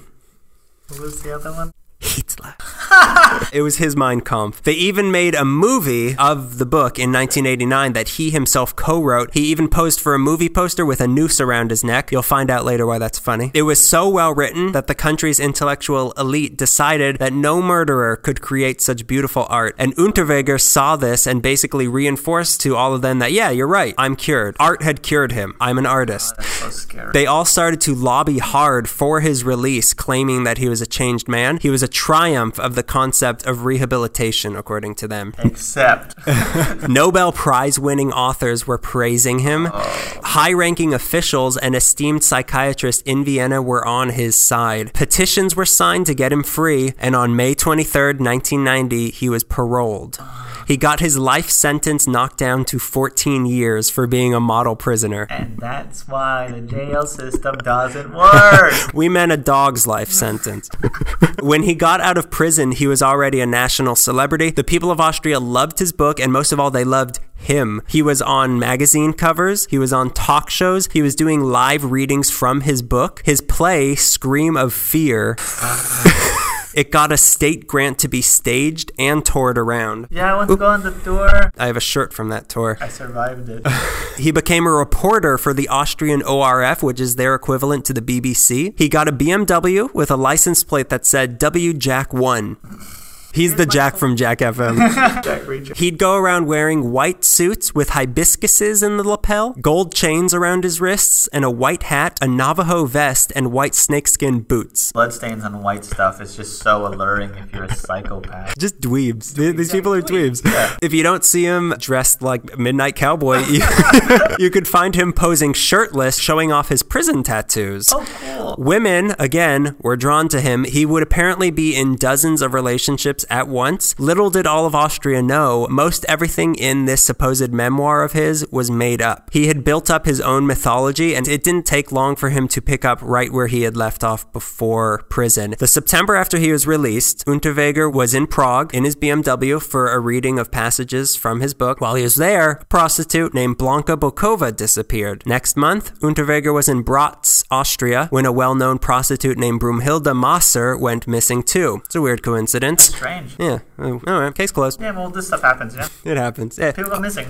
Eastern Europe. Come on. Then in November, both these women's bodies were found in the woods on the outskirts of their respective towns. Their bodies were found lightly covered with leaves and twigs. Both were posed in sexually suggestive poses on their back or stomachs with their legs spread open. Both had signs of being beaten, and both were found with their stockings or bras tied around their necks. It took a third prostitute, Heidi Hammerer, to go missing in December in Bregenz, Austria, for the police to put together that they have a serial killer on their hands. Prostitution was legal in Austria, so this sort of thing didn't normally happen. Like, there was no reason for this to happen. Then the parents of this third victim started getting phone calls on their unlisted number from a man taunting them about having a prostitute for a daughter. Her body turned up on the outskirts of town seven months later, mostly decomposed, but killed and posed in a similar fashion as the other two. Then, spring of nineteen ninety-one, the flurry broke out when prostitutes named Elfried Schrempf, Sylvia Zagler, Sabine Moizzi, Regina Prem, and Karen Slodka Eroglu all turned up dead in the outskirts of Graz and Vienna. The common thread that nobody put together or wanted to yeah. put together was that Unterweger was in each of these places when these women disappeared. Now he's rehabilitated. He's, he's a changed man. He's an author. The pen is mightier than his throttling hands.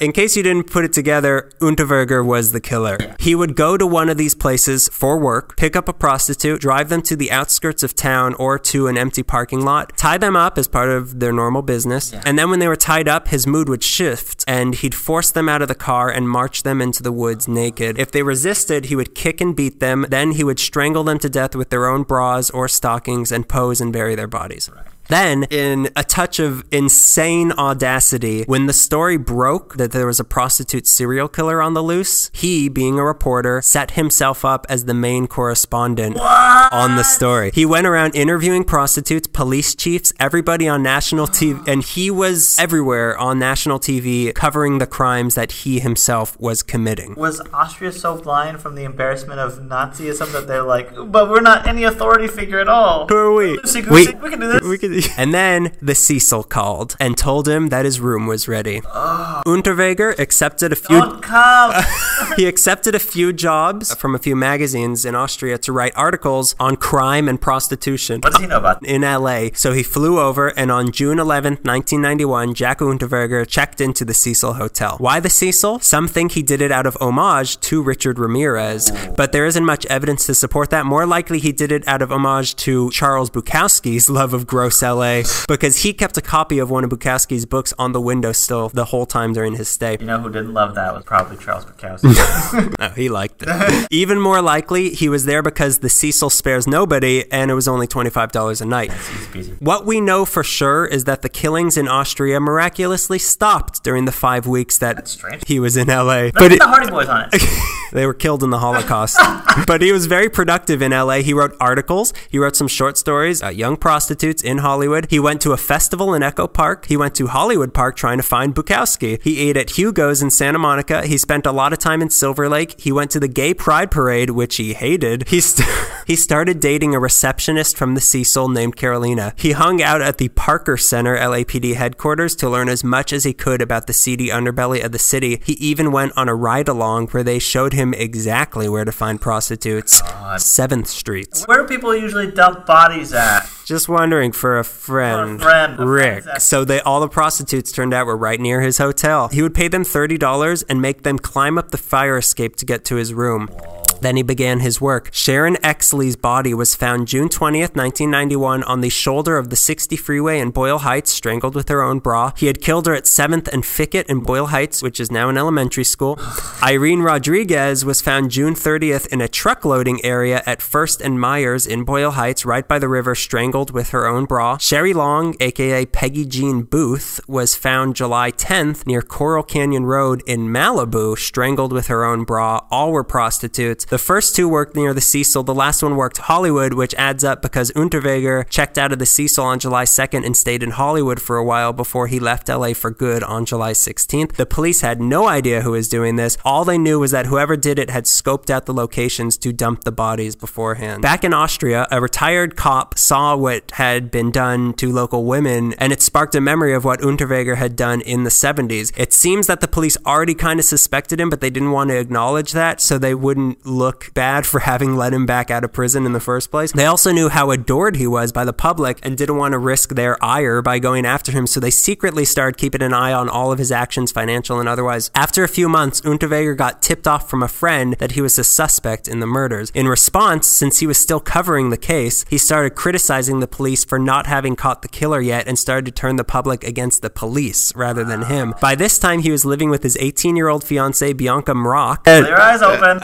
Mrock said he was a control freak and got her an interview to become a prostitute so that he could live off of her money, which is, he often lived off the money of the women he knew. But she still loved him, and she convinced him that they should leave Vienna since he was a suspect. They went to Switzerland, where he made Mrock take a job as a bartender. Then Mrock's parents reported her as missing, and hearing who her fiance was, they wanted to find her before he killed her, which according to some journals they found, that's what was going to happen. The police raided Unterweger's apartment in Vienna, but inside they did find pictures of him with female members of the L A P D, a menu from a restaurant in Malibu, and receipts from the Cecil Hotel. Great. This got the Vienna police wondering what he was doing in L A, so they contacted the L A P D, who confirmed that there were three unsolved murders during his time there, and upon reviewing the evidence, the bras used to kill the women in L A matched exactly the knots used in the bras to kill the women in Europe. Then, a strand of hair found in Unterweger's abandoned B M W was found that matched the D N A of the hair of his first victim in Prague. Then they matched some strands of clothing found on some of the bodies to one of the scarves in Unterweger's closet. So the hunt was officially on. Good. The Hunterweger. But he was already on the move. From Switzerland, they had driven to Paris and then flown to New York and then finally to Miami. All along the way, he was writing and calling into news outlets in Austria, insisting he was innocent and that the police were framing him. I'm going to keep moving, though.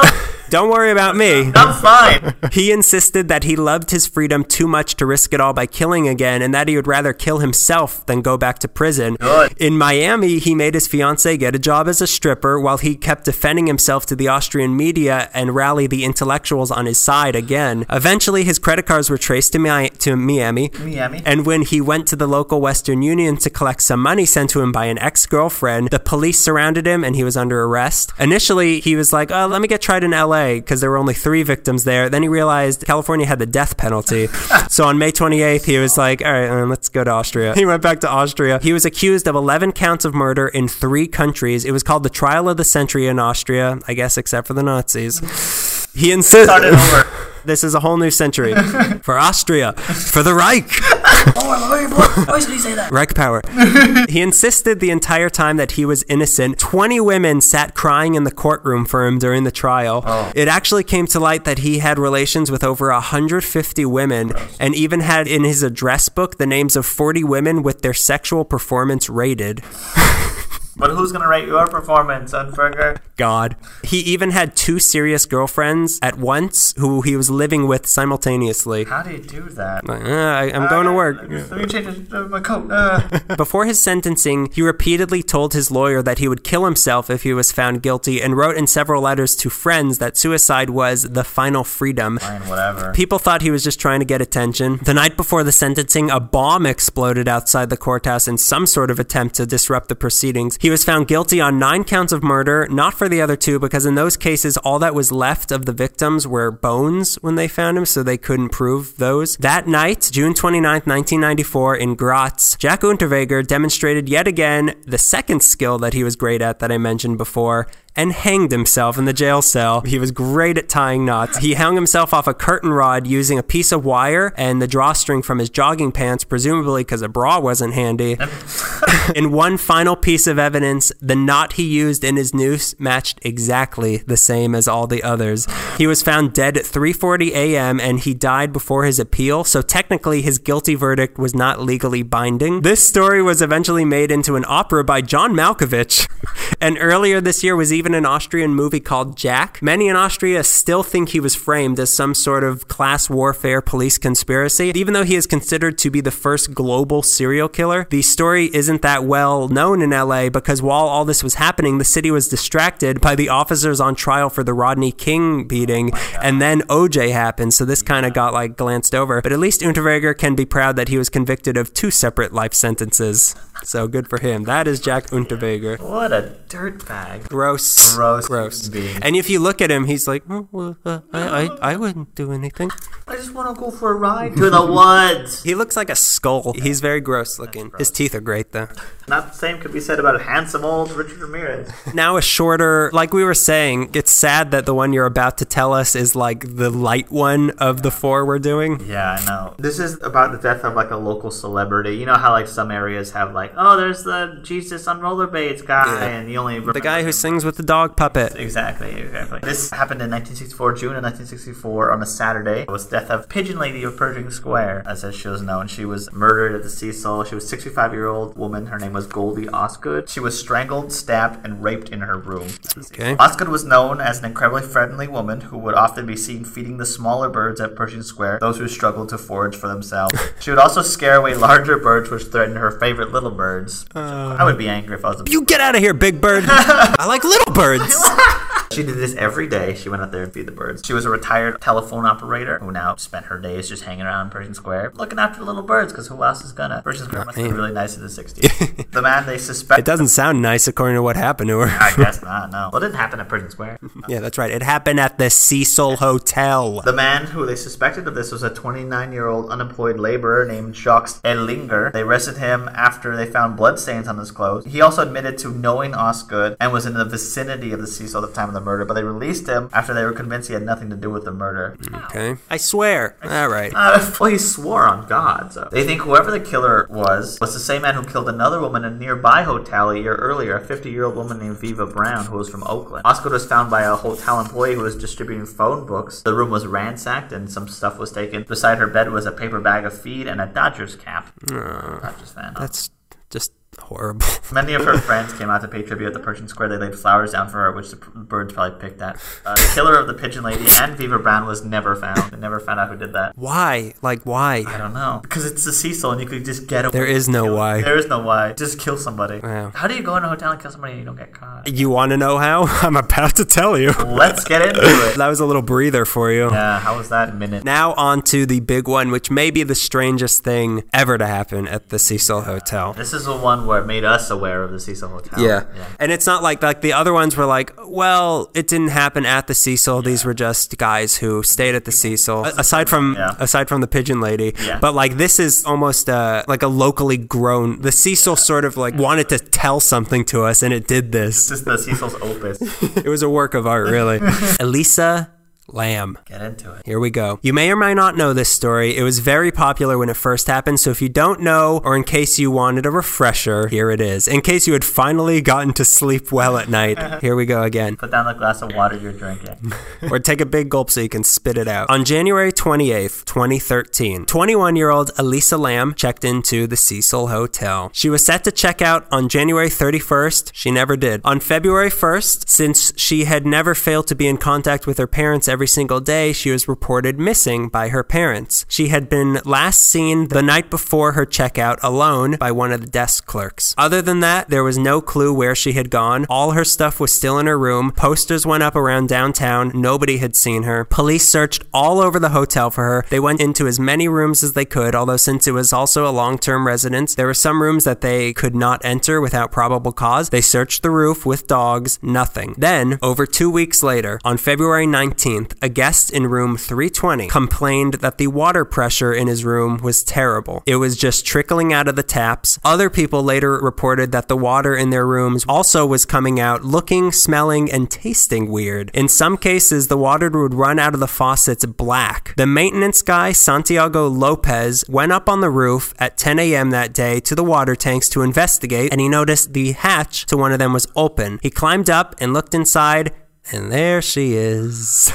What are you doing in there? You get out of there. Floating about twelve inches from the top of the tank was Elisa Lam. She was dead and naked, but her clothes were sunk down in there too. Police were called, and because of the positioning of the water tanks, they had to chainsaw her body out of there at about four thirty p.m. The Cecil was kind enough to offer to relocate the guests who were repulsed at having been drinking and bathing in corpse water for over two weeks. twenty-seven guests were moved to the Mayfair Hotel. eleven guests didn't mind. I wonder who's guilty. But they did have to sign a waiver every time they entered the building, and were given a nice supply of water bottles, and apparently were offered a twenty-five percent discount of their stay.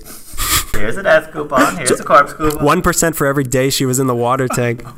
The tank she had been decomposing in not only supplied the rooms, but also provided water for the coffee shop and the kitchen downstairs, and was being used to wash the linens. Health officials ordered a don't drink order and tested the water, and concluded that at the time of the testing, the water was safe to drink, probably because of the chlorine that was in the tank, but that was at the time of the testing, which was almost three weeks after she first got in there. Nevertheless, the water was only used for flushing toilets during the three-day sanitization process. By the end of the month, the guests that had left sued the Cecil for allowing them to drink corpse water, and that September, the parents of Elisa Lam sued the Cecil for wrongful death for not properly controlling access to the roof of the building. Let's make it a little bit stranger now. Okay. A straightforward case would not capture people's attention like this one did, would it? What I just told you are the dry facts of what could immediately be observed of what happened. Let's color in the details. Please do. First of all, getting to the roof. There were four ways of getting to the roof of the Cecil. There's the staff door, which is locked and armed with a working alarm. If anyone somehow goes through that, it would alert the staff at the front desk. So no one's getting through there without the staff knowing. Then there are three fire escapes that you can climb up the sides of the building to get there. There have been a lot of people that like afterwards went to the Cecil to investigate these options with videos and articles online. Apparently, it's very easy to get to the roof using one of the fire escapes if you're willing to climb a ladder up the side of the building on the fourteenth floor. The detectives seem to think she went through the staff door, though. Yeah. But if she did, an alarm would have alerted the staff, who would have come to investigate, unless the staff were the ones taking her through that door. Then once she's on the roof, there's four water tanks. They're eight feet tall and four feet wide and can hold about one thousand gallons of water. They must have little ladders on them that you can climb up, but looking at the pictures, I don't see them. Uh, so if they're there, they're like on the inner sides where you can't yeah, yeah. see them in a picture, which would not make it easy to get up there, as shown by how they needed to use a chainsaw to get her out of there. It would be even harder for a person to be carrying her body up into one. The latches on the tank are easy enough to open because they're not locked, but people wonder how she managed to close the lid behind her after she got in, if she had gotten in alive by herself, as the lids are very heavy. I think maybe she just like opened it a little bit, like woo, and then closed it behind her. They also found no D N A or fingerprints on the tanks other than her own, so the police concluded she went in there alone. But why would she do that? Yeah. Obviously, something strange was going on. When she first checked in, Lam was in room five oh six B, which was a shared room, but her roommates complained that she was acting really strange, so she was moved into her own private room. Then, on the night she disappeared, Bernard Diaz Ramirez, who had been living in the Cecil for thirty-two years at that point, was in the room on the floor just below hers. He said that he heard on the night that she went missing a lot of noise on the floor above him. There was even a thump so loud that it made him fall out of bed. Then his whole floor flooded, which the staff says was due to an obstruction in the drain between the third and fourth floor. What's that even? I don't know. I'm giving you the facts. Okay. I don't know. Her body was in the pipe, maybe? And then there's the, the weirdest part of the whole thing, the elevator video. Yes. Let's get into it. Video from a security camera inside the hotel's elevator was released on February thirteenth while the police were still trying to find her, I presume in an attempt to get an image of her out there. But this video ended up being what really sparked all the conspiracy theories. The footage is from just moments before she ended up in the water tower. It took place on the fourteenth floor, which is where you access the roof from, and apparently was where Richard Ramirez was staying, like you said. She is shown going into the elevator, behaving a little strange. Then the elevator doors do not close. She gets out and looks around, seems a little afraid, and looks like she's hiding in the elevator, then gets back out and seems to be talking to somebody who's out of view. And then the weirdest part of all, she starts doing this horrifying movement with her hands that I have, I, I don't know. There's no explanation for that. It's just plain wacky. She gets back in the elevator. It still doesn't close. Then she gets out for good, and eventually the elevator doors close. Not long after this, she is in the tank. Uh, later, right? Or something like that? Yeah, not like next stop. She pressed tank on the button. Close. What was she doing with her hands? I don't know. Who was she talking to? Was she trying to hide from somebody who we couldn't see? Why weren't the elevator doors closing? Was a staff member overriding the closed door command? Why wasn't she wearing her glasses? Is it okay to cheat on your girlfriend if it's with a man?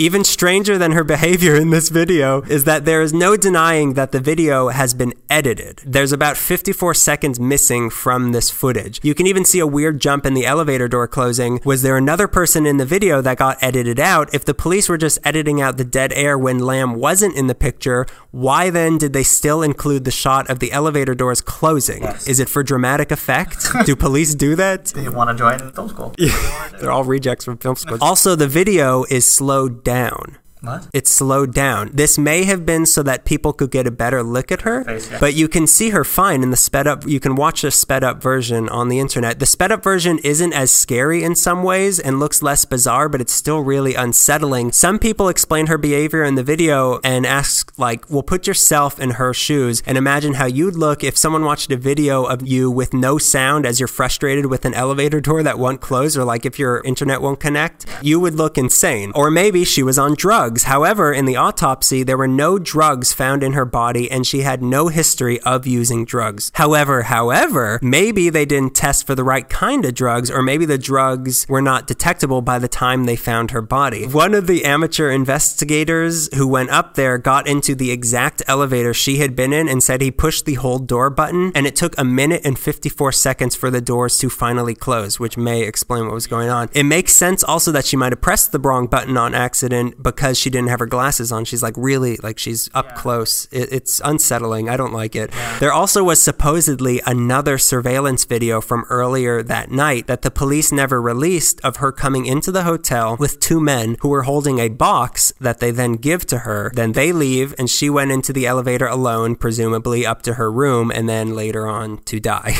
Then there was the fact that her clothes were found to have unidentified particles in them that were kind of like sand. They don't know what it was or where it came from, although some people have tried to connect it to a murder that happened a couple months later on March fourth, twenty thirteen, where a prostitute named Tina Huang was found face down in the sand in Newport Beach. So they try to connect it, maybe it's related. One of the most disturbing parts of all of this is that six months after she died, new posts started showing up on her Tumblr. Really? Yeah. And not just like, like it fit in with other things she had posted. That's It's very, this might be connected to her supposedly having had her phone stolen a little before she died, but who was posting it? And why would they post like, well, she would post this. Like, how would they know? Why would they do that? Then in one final insane twist to the story, as they were looking for her body, the largest tuberculosis outbreak in a decade hit Skid Row with a strain of tuberculosis unique to L A that exposed over forty-six hundred people. C D C scientists were called in to help, and to screen people for it, they employed a test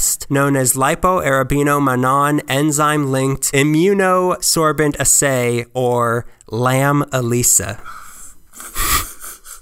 I have uh, nothing to say no about that. Explanation for that. That's insane. It's weird. Like I said, this whole bizarre case, it was incredibly popular around town and the country, maybe due to Lam's having parents from Hong Kong and speaking Cantonese. Her story became an obsession in Asia also, especially in China, where the elevator video got over three million views in one week. Some media outlets in China got a little too carried away and started accusing some singer from a death metal band as the murderer, and they basically made the entire country think that it was this guy.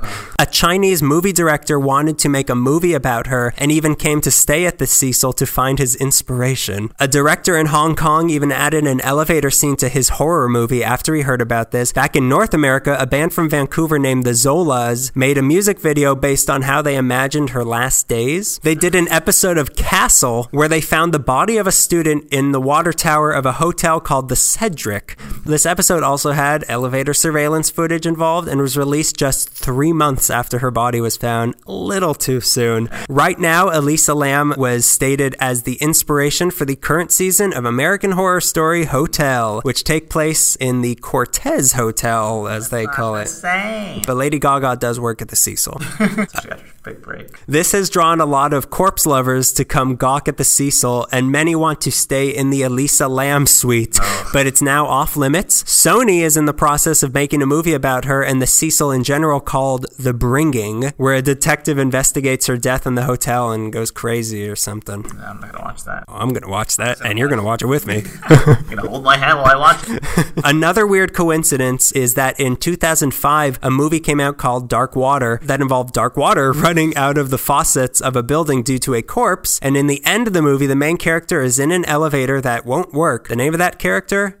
Cecilia. No, yeah. Her official death report, which came out June twenty-first, twenty thirteen, just when Richard Ramirez died, yeah. two months later than they said that they would release it, didn't put any sort of definitive end to the speculation either. They never ran a rape kit on her, which many found to be suspicious. There was said to be no sign of external or internal trauma or injuries, but some experts who reviewed the results said that what they were describing actually, yeah, that is external and internal trauma and injuries. Although this could just be due to the condition they found her body in, which, in case you forgot, was decomposing in a tank of water. So it's probably hard to get a definitive sort of autopsy. They ruled out any foul play, but at the same time, they dismissed the possibility that she intended to kill herself. So what do we, like, yeah, what, what do we do with that? Yeah. The initial cause of death was written as accidental, but then crossed out and replaced with undetermined, and then finally settled that the cause of death was accidental due to drowning with bipolar disorder as a significant condition. And there's the key maybe to this entire thing. Elisa Lam, aside from being a supernatural superstar, was a human also, and a human who was suffering from bipolar disorder. She was a Canadian tourist going on a tour of California from San Diego to Santa Cruz on vacation from school at the University of British Columbia, from which she had missed a lot of class due to her depression. Her blogs, this is, uh, everybody grab a tissue with your spiked eggnog. Her blogs offer a glimpse into her life. She wrote things in it like, I spent about two days in bed hating myself. I have no control over my emotions. I will be angry for two minutes and then sad again. I will be happy for half an hour and then emotional again. Expecto Patronum, depression sucks. She once claimed that she was raped. One of the last posts in her blog, which she hadn't updated since April fourth, twenty twelve, said, "The only thing that does make you different is that you're a complete utter failure and have depression. So la-di-da, that makes you special. Why aren't you so proud of that? Oh, it's special because people can pity you and you can manipulate them with their pity and use them to just wheedle out more time, but you don't do anything. God, I hate you so much." So this is a girl who's really struggling.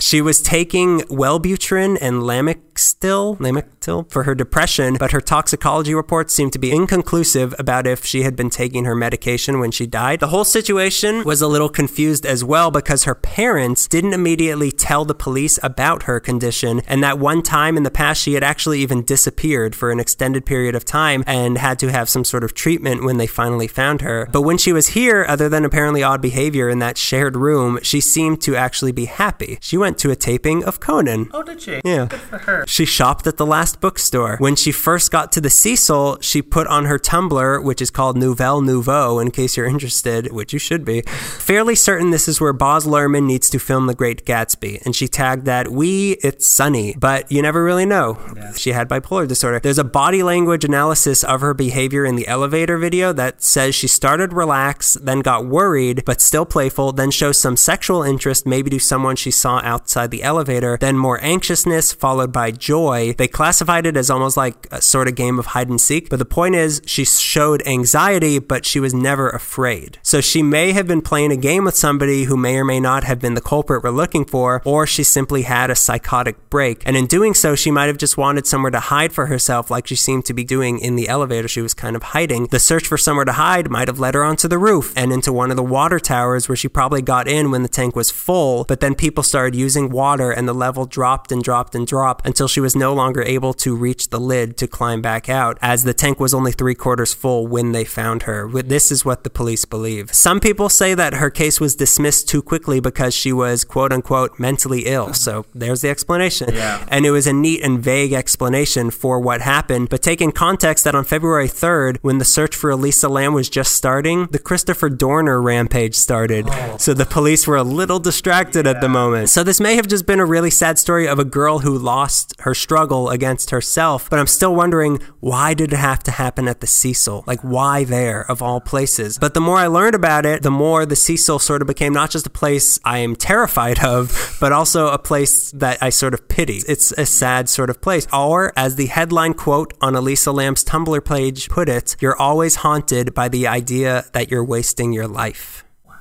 Oh, the Cecil. Oh, Cecil, oh, Cecil. You, you came and you gave me nightmares. Let's talk a little bit about why we got turned on to the Cecil. My sweet Melissa, my girlfriend, she like went downtown one time and was like, oh my God, I saw this place. It was so cool. We should like stay there one time. It's this hotel. It was so nice. It was this old hotel. It's called the, something with a C. It's some like fancy name with a C. I'll find it for you, sweetheart. Uh, yeah, and I find, oh, this is, do you know what happened here? Like, this is the most horrifying place on earth. She felt like betrayed that she had fallen in love with this place, and then it like turned on her, and then she got obsessed with the Elisa yeah. Lam case. And both of you got me obsessed. And then you pointed out Elisa Lam is an anagram of Melissa, which freaked That's her out. Right. And then the tuberculosis outbreak, she got tuberculosis somehow. Oh, right. Yeah. And also she, a friend of hers said that she was working at the Cecil, but got fired like a few weeks before the Elisa Lam thing. And then they called her, like investigators called her later yeah. and was like, you didn't drink any water, did you? Even though she had been gone before this yeah. all happened. So that, that's all over the place. It's hell. I remember when you told me, you ex- explained it like it was like a shining thing, like I've always been here. Yeah.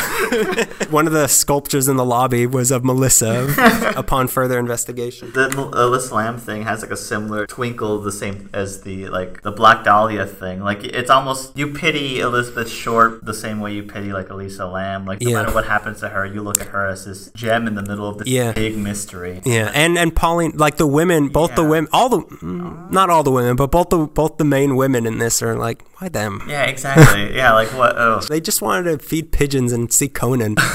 Don't we all want to do that? Speaking of the Black Dahlia, the rumor that the Black Dahlia was last seen there is not true. No, yeah, there's so many rumors about. Yeah, but trust me, we were upset about that. I'm sure the other hotels in the area, like the Roslyn, stuff is going on, but the Cecil just has, it's like the Overlook. Like, yeah, they're they're like the Yankees. Yankees of, of haunted hotels. I wanted to record this episode nope, there, and you talked nope, me out of it, but nope. now that we've gone over this, I'm like, I'm so glad we're yeah. safe. Imagine if we're like, all right, and we're done recording, we stop the button, and just a voice is like, in the water tank.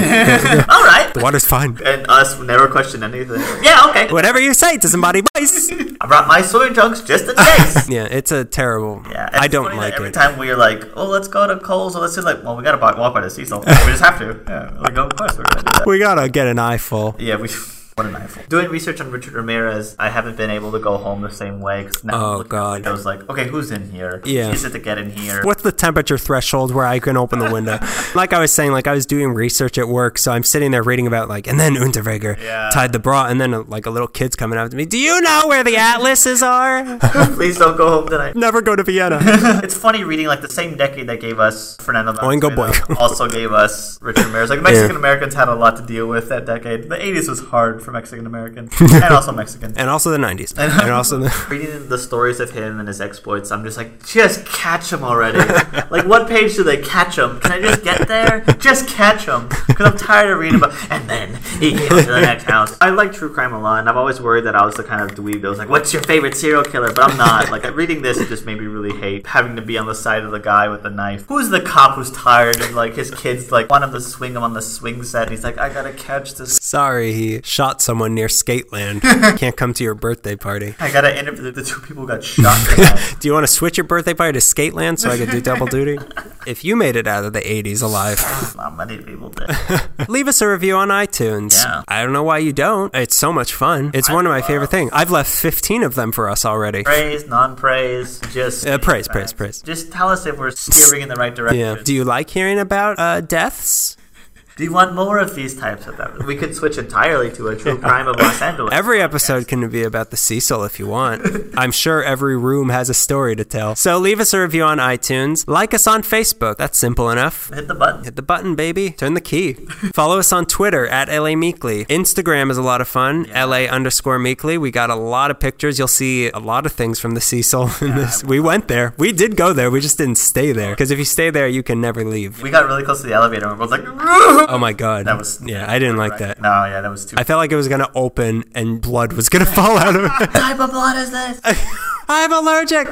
Send us an email if you want. L A dot meekly at gmail dot com. Also, we're on Stitcher now. If you somehow you're listening to this, but you'd rather listen to it on Stitcher, find us on Stitcher. We're there. Check out our Tumblr page, L A meekly dot tumblr dot com. That is the hub of our... It's the den of evil. It's the Cecil of this whole operation. Exactly. Yeah, it is definitely haunted. There's long-term residents. Some people stop by really quickly, but everybody gets a taste, you know? So that's it. That was our third annual Creepy Christmas, Haunted Hanukkah. We and we wish like- you a creepy Christmas and Haunted Hanukkah. I expect uh, eight gifts. Just give me one big one. One for every person that's jumped off the Cecil.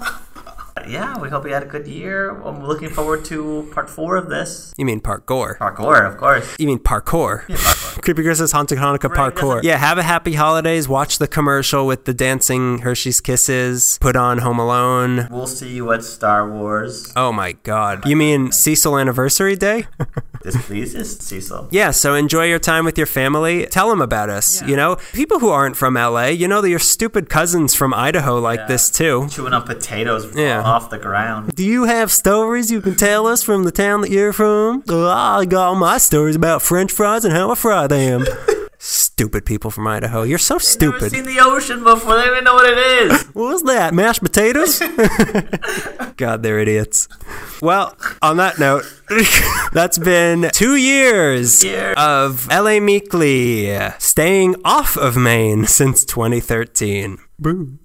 Boo. Boo. Boo. Boo. Boo. I'm here to haunt you. Oh, boo. I said boo. Well, didn't you know that the Cecil's evil powers came from Idaho? Idiots. Oh, boy, that's trouble.